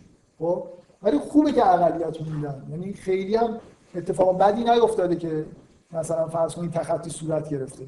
من وقتی وقتی حکومتی حکومتی میشه اینطوری میشه. من میخوام بگم این اصولا سنتی که غالب میشه خراب میشه. شیعه بعدا حکومتی شد و خب یه خود خب خود خراب شد. به نظر من خود خراب شد. دکتر علی شریعتی تمام دعواش اینه که اصلا یکاش این صفویه تشکیل نمیشه. میگه که این اقلیت بودن، حس انقلابی داشتن شیعیان که کلا یه, یه آدمایی که تحت فشارن، هر کسی نمیره. اینا در معرض اینه که اینا رو بکشن. هر آدم مثلا منفعت طلب متوسط الحالی نمیره شیعه بشه. وقتی خطر مرگ وجود داره آدمای خاص میرن شیعه میشن. پس اقلیت بودن خوب بود برای شیعه. من اصلا کلا چیزی ندارم، مشکلی ندارم با اینکه این اتفاق افتاد. فکر می‌کنم که تو قرآن ذکر نشد و پیغمبر نصب نکرد، برای درست شدن یه همچین اقلیتی لازم بود اصلا. لازم حالا ببینید اتفاقی که میتونست بیفته اینه که قبل شما یه خورده جو زمان مرگ پیغمبر اینه که ناگهان در اون یکی دو سال آخر، کمتر از دو سال، همه اعراب مسلمان شد. حالا همه حرف دارن. قبایلی هستن همین یعنی دیروز داشتن بت می‌پرستیدن. اونایی که من یه بار این تعبیر یدخلون فی دین الله، اینا همینجوری داخل شدن، اصلا نه چیزی میفهمن، نه اصلا میدونن اسلام چیه، احکامش، نماز هم ممکنه هنوز نخونن. فقط یه جوری چیزن انقیاد سیاسی رو قبول کردن که این پیغمبر مثلا رئیس کل ما هست. برای اولین بار در طول تاریخ قبایل عرب زیر لوای یه حکومت سیاسی در اومدن. معلومه این جو شکننده است و اگه من زور بگم که آقا حالا پیغمبر مثلا فوت کرد حتما باید این آدم رو از همون قبیله از همون خانواده مثلا قبول بکنید. یه آدم سی و پنج ساله که جد آباد اینا رو جنگ رو کشته، اینا همه با حضرت علی بد بودن. اکثر این قبایل قریش آدمایی بودن که آدمای متنفس بدشون میاد از حضرت علی، برای خاطر اینکه این جزء دلاوری‌های برادر داشت روی چیز بود اصطلاح مشی آدمای زیادی رو از بین برده بود ظاهرا تو جنگ‌ها. اینطوری که به نظر میاد کلا یه آدم سی و پنج ساله تو عربستان حکومت فکر کنم در در هیچ قبیله‌ای در هزار سال کسی زیر شصت سال رئیس نشده. یه سی و پنج ساله رو نمیپذیرفتن، اونم پسر عموی پیغمبر. یه مشکلاتی وجود داشت که من فکر می‌کنم که من احساسم اینه که اصلا اتفاق بدی نیفتاد. اسلام از اول چرا اومد؟ اینطور حکومتی شد که بعد دوباره قرار ریلیز بشه؟ خب برای اینکه حکومت لازم بود که قرار تشکیل بشه. یعنی چی چه ربطی به حرف من داره؟ نه آخه شما میگید که خوب شد که بعد ریلیز شد. از نظر فرهنگی من کار به سلطه سیاسی اسلام ندارم که اسلام این اتفاقی که افتاده یه خوبیش اینه که چون مردم یه جوری همه روی اوبک تا حدود زیادی اکثریت توافق کردن، حکومت قوی تشکیل شد. اگه پیغمبر علی رو نصب می‌کرد و بعد از دنیا می‌رفت، حکومت ضعیفی می‌شد، اختلافات داخلی پیش می‌اومد و اصلا اینکه اسلام بتونه گسترش پیدا بکنه زیر سواله. وجود حکومت خوبه، حکومت سیاسی قوی. و اینکه اون فرهنگ خالص‌تر هم حالت اقلیت تو حکومت پیدا کنه. همین اتفاق به نظر من در مجموع مفید. از نظر فرهنگی خوبه که اون آدمایی که یه خورده با فرهنگ‌ترن، یه خورده بیشتر می‌فهمن از اسلامونه رو برن تو اقلیت. حکومتی اصلمون رو خراب می‌کنه. چرا اصلمون رو خراب می‌کنه؟ به خاطر عرف شده. خب اقلیت که وجود داره. الان هم همیشه اقلیت داره حرف درست میزنه. همین الان هم تو ایران هم همینجوریه. یعنی چی یعنی چی چی داره میشه؟ واقعا یعنی سوالی من مثلا اما اصلا که دوستان حکومت هم داشته. جواب بدن یا نه؟ مثلا الان فرض می همین آ شما سوال کلی دارید. خب حالا که بعده که حکومت مثلا یه جوری فرهنگش خراب میشه، حکومت تشکیل بدیم یا نه؟ حالا تشکیل بدیم یا نه؟ چرا تشکیل شده است؟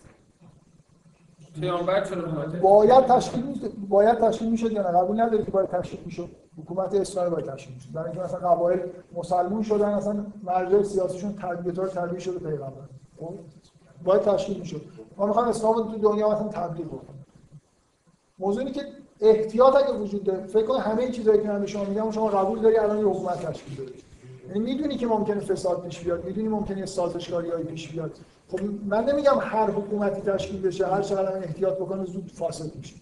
ببخشید خاطر اختلاف بین حکومت خودم و حکومت خودم متضاد میشه. شما استدلالی که می‌کنید که تو حکومت خودم ولی اختلافی بندازم که اقلیت تولید شه، نه لزوما. اگه الان من فکر می‌کنم فرهنگ مثلا به جایی رسید یه حکومتی تشکیل بشه و خیلی هم سالم رو بود، ولی اون موقع مثلا ممکن بود نشه این کار اصلا کرد. مثلا بحث حکومت جداست. آخه حکومت یه چیزی، من حرفای هر حرفایی که زدم این چیزا قبول خیلی تو حاشیه است. من دارم صحبت اینو می‌کنم که یه اقلیتی اونجا به وجود اومد که اقلیت باشعورتری بود، مثلا اصحاب خود برجسته‌تری توش بودن. حضرت علی تنها کسی که اینجوری کاندید اینه که جانشین معنوی پیغمبر باشه به نظر من.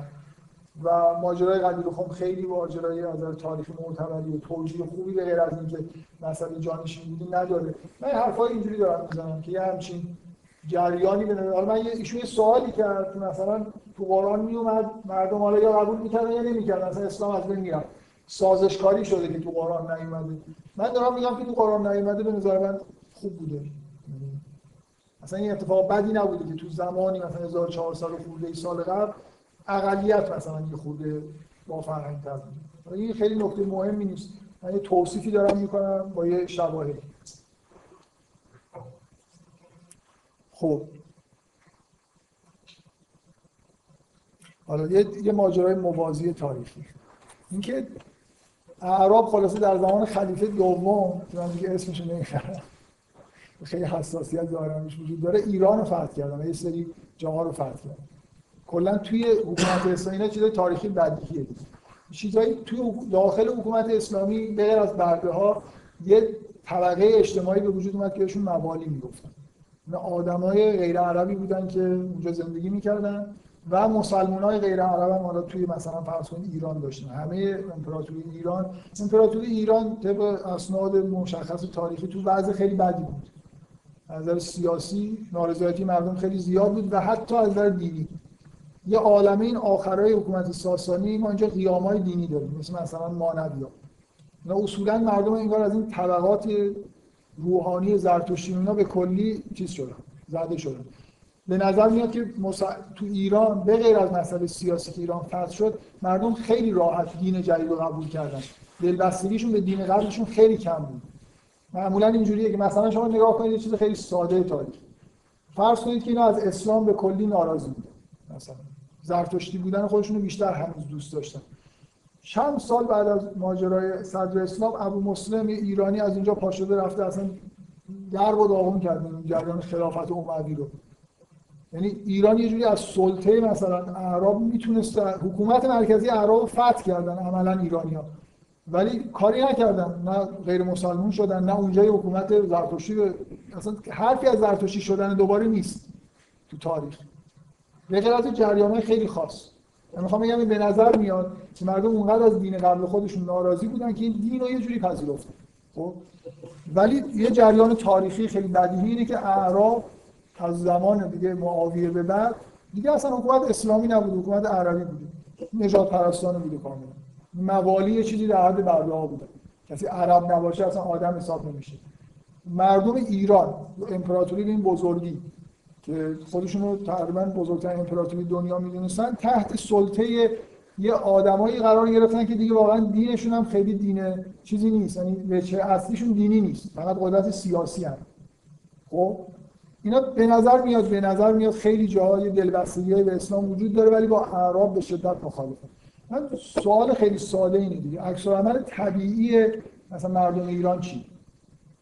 یه حکومت عربی وجود داره که اینا هم حکومت اون اکثریتی هستن که اونجا دارن حکومت تشکیل دادن که دارن به اینا ظلم میکنن و اینا میشنن که توی اون جایی که حکومت اسلامی هست، مثلا توی کوفه، یه عده آدمای مخالف، اقلیتی وجود، اپوزیسیون وجود داره از نظر سیاسی. این طبیعی نیست که موالی گرایش پیدا بکنن به اپوزیسیونی که توی اسلام وجود داره، برای اینکه من دین خودم رو دوست دارم، دین جدید خودم رو، ولی در این حال آدمایی که این دین جدید آوردن به شدت دارن ظلم میکنن. من ذهنیتم چی میشه که اینا نماینده‌های اصلی اون دین نیستن، نماینده اصلی دین کسای دیگه ای هستن. بعد میشنم که آره اونجا اتفاقایی هم داره میفته، زدن نوه پیغمبر رو کشتن، اون اقلیت تحت فشاره.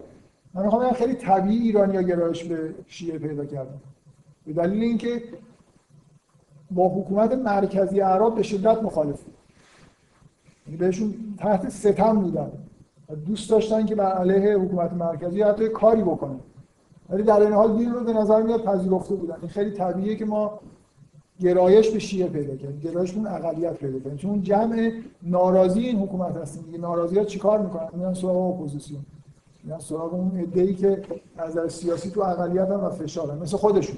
اصلا احساس همدلی به وجود میاد وقتی من توی حکومت تحت فشارم، میشنم که اونجا میاد آدمای از خودشون اصلا نوه پیغمبر مثلا، اینا هم تحت فشاره. خب معلومه که من گرایش قلبی پیدا میکنم به اون آدمایی که اونجا هستن. قبول دارید؟ من میخوام این نکته خیلی مهمی میخوام بگم که خلاف حرفایی که ما خود ما ایرانی‌ها میزنیم، بیشتر از این که ما حق و باطل رو تشخیص بدیم، ما مخالف اعراب بودیم، برای همین شیعه شد. خیلی آخر این مانور میدن که ما این ملتی هستیم که نمیدونم اهل حقیم و باطل، اصلا اینجوری نیست. ما خیلی طبیعی شیعه شدیم به دلیل اینکه شیعه مخالف حکومت مرکزی بود که به ما هم داشت ظلم میکرد. همدلی داشتیم، هر دو تا تحت ستم یه حکومت بودیم. توی ایران یه حتما آدمایی که اهل حق بودن و حق و باطل تشخیص میدن. توی مثلا در مورد موالی، موالی خیلی چهره روشنی توی اسلام، تو تاریخ اسلام اصلا به طور قطع. تمام ماجراهای بعد از ماجرای کربلا، خونخواهی از امام حسین، تحت در واقع سیطره خواست موالی. یعنی اولین جنبشی که بعد از کربلا خود کوفی‌ها را انداختن که سرکوب شد، اینا عرب بودن، کوفی‌ها بودن، ولی مختار موالی رو جمع کرد و زد همه رو در بلا بود. یعنی حتی توی حکومت اونجا هم کسایی که از نظر نظامی رفتن شیعه رو تقویت کردن، همین موالی بودن، آدمایی که قبول قبول نداشتن که تحت سیطره یک حکومت نجات پرست عربی زندگی بکنن. این توضیح من اینه که از اولش اکثریت قریب به اتفاق ما ایرانی‌ها و سایر موالی به این دلیل شیعه، طرفدار شیعه شدیم، نه اینکه خیلی آدم‌های با فرهنگ و با شعوری بودیم، اسلامو مثلا از اونا بهتر می‌فهمیدیم. اینکه یه جو اینجوری وجود داره، من اینا تفتیش باید بشم، جو اینجوری وجود داره که ما مثلا اینجوری ملتی هستیم که حق و شناختیم و اصلا اینو کشف کردیم. ما, ما کجا ملتی هستیم که حق و شناختیم؟ چه وضعی دیگه؟ یعنی کلا ما مردم این همه دروغ میگیم، مثلا ما ما تو دنیا شهرت داریم که چاپلوس داریم، مردم دنیا هستیم، واقعا هست.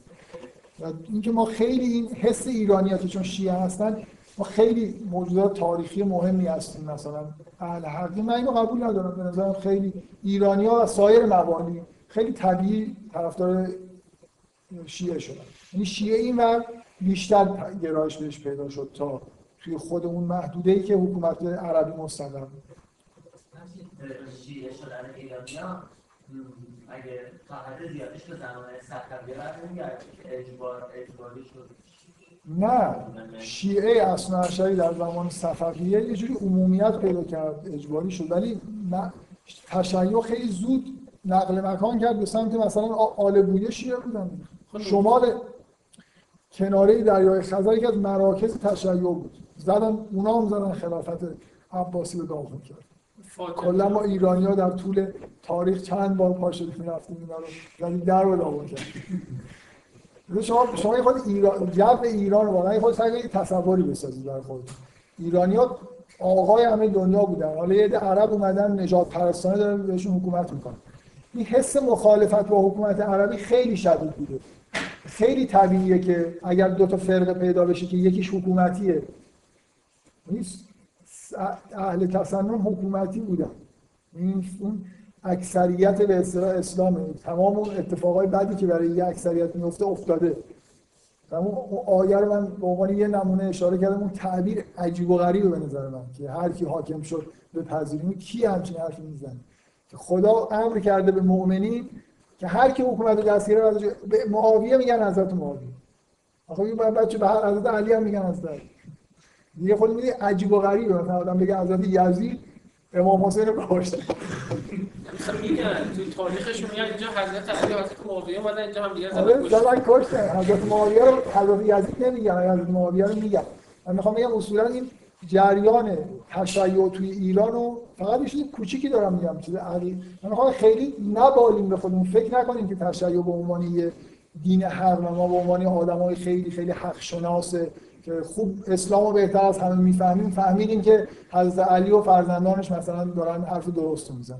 ما خیلی طبیعی شیعه شدیم، گرایش به شیعه پیدا کردیم تا جایی که تو قرن مثلا دهم رسما اینجا حکومت شیعه به وجود اومد و همیشه هم با سنی‌ها در حال چیز بودیم، اختلاف بود. هم حکومت شیعه تو رو اومد و به دلیلش به خاطر این نبود که می‌خواست یه سری مثلا اختلاف، یعنی مثلا از همسایه خودش رو جدا بکنه. چیکار کنه؟ اون دلیلی که اومد شیعه رو بسته به خاطر این نبود که بیشتر مردم شیعه بودن.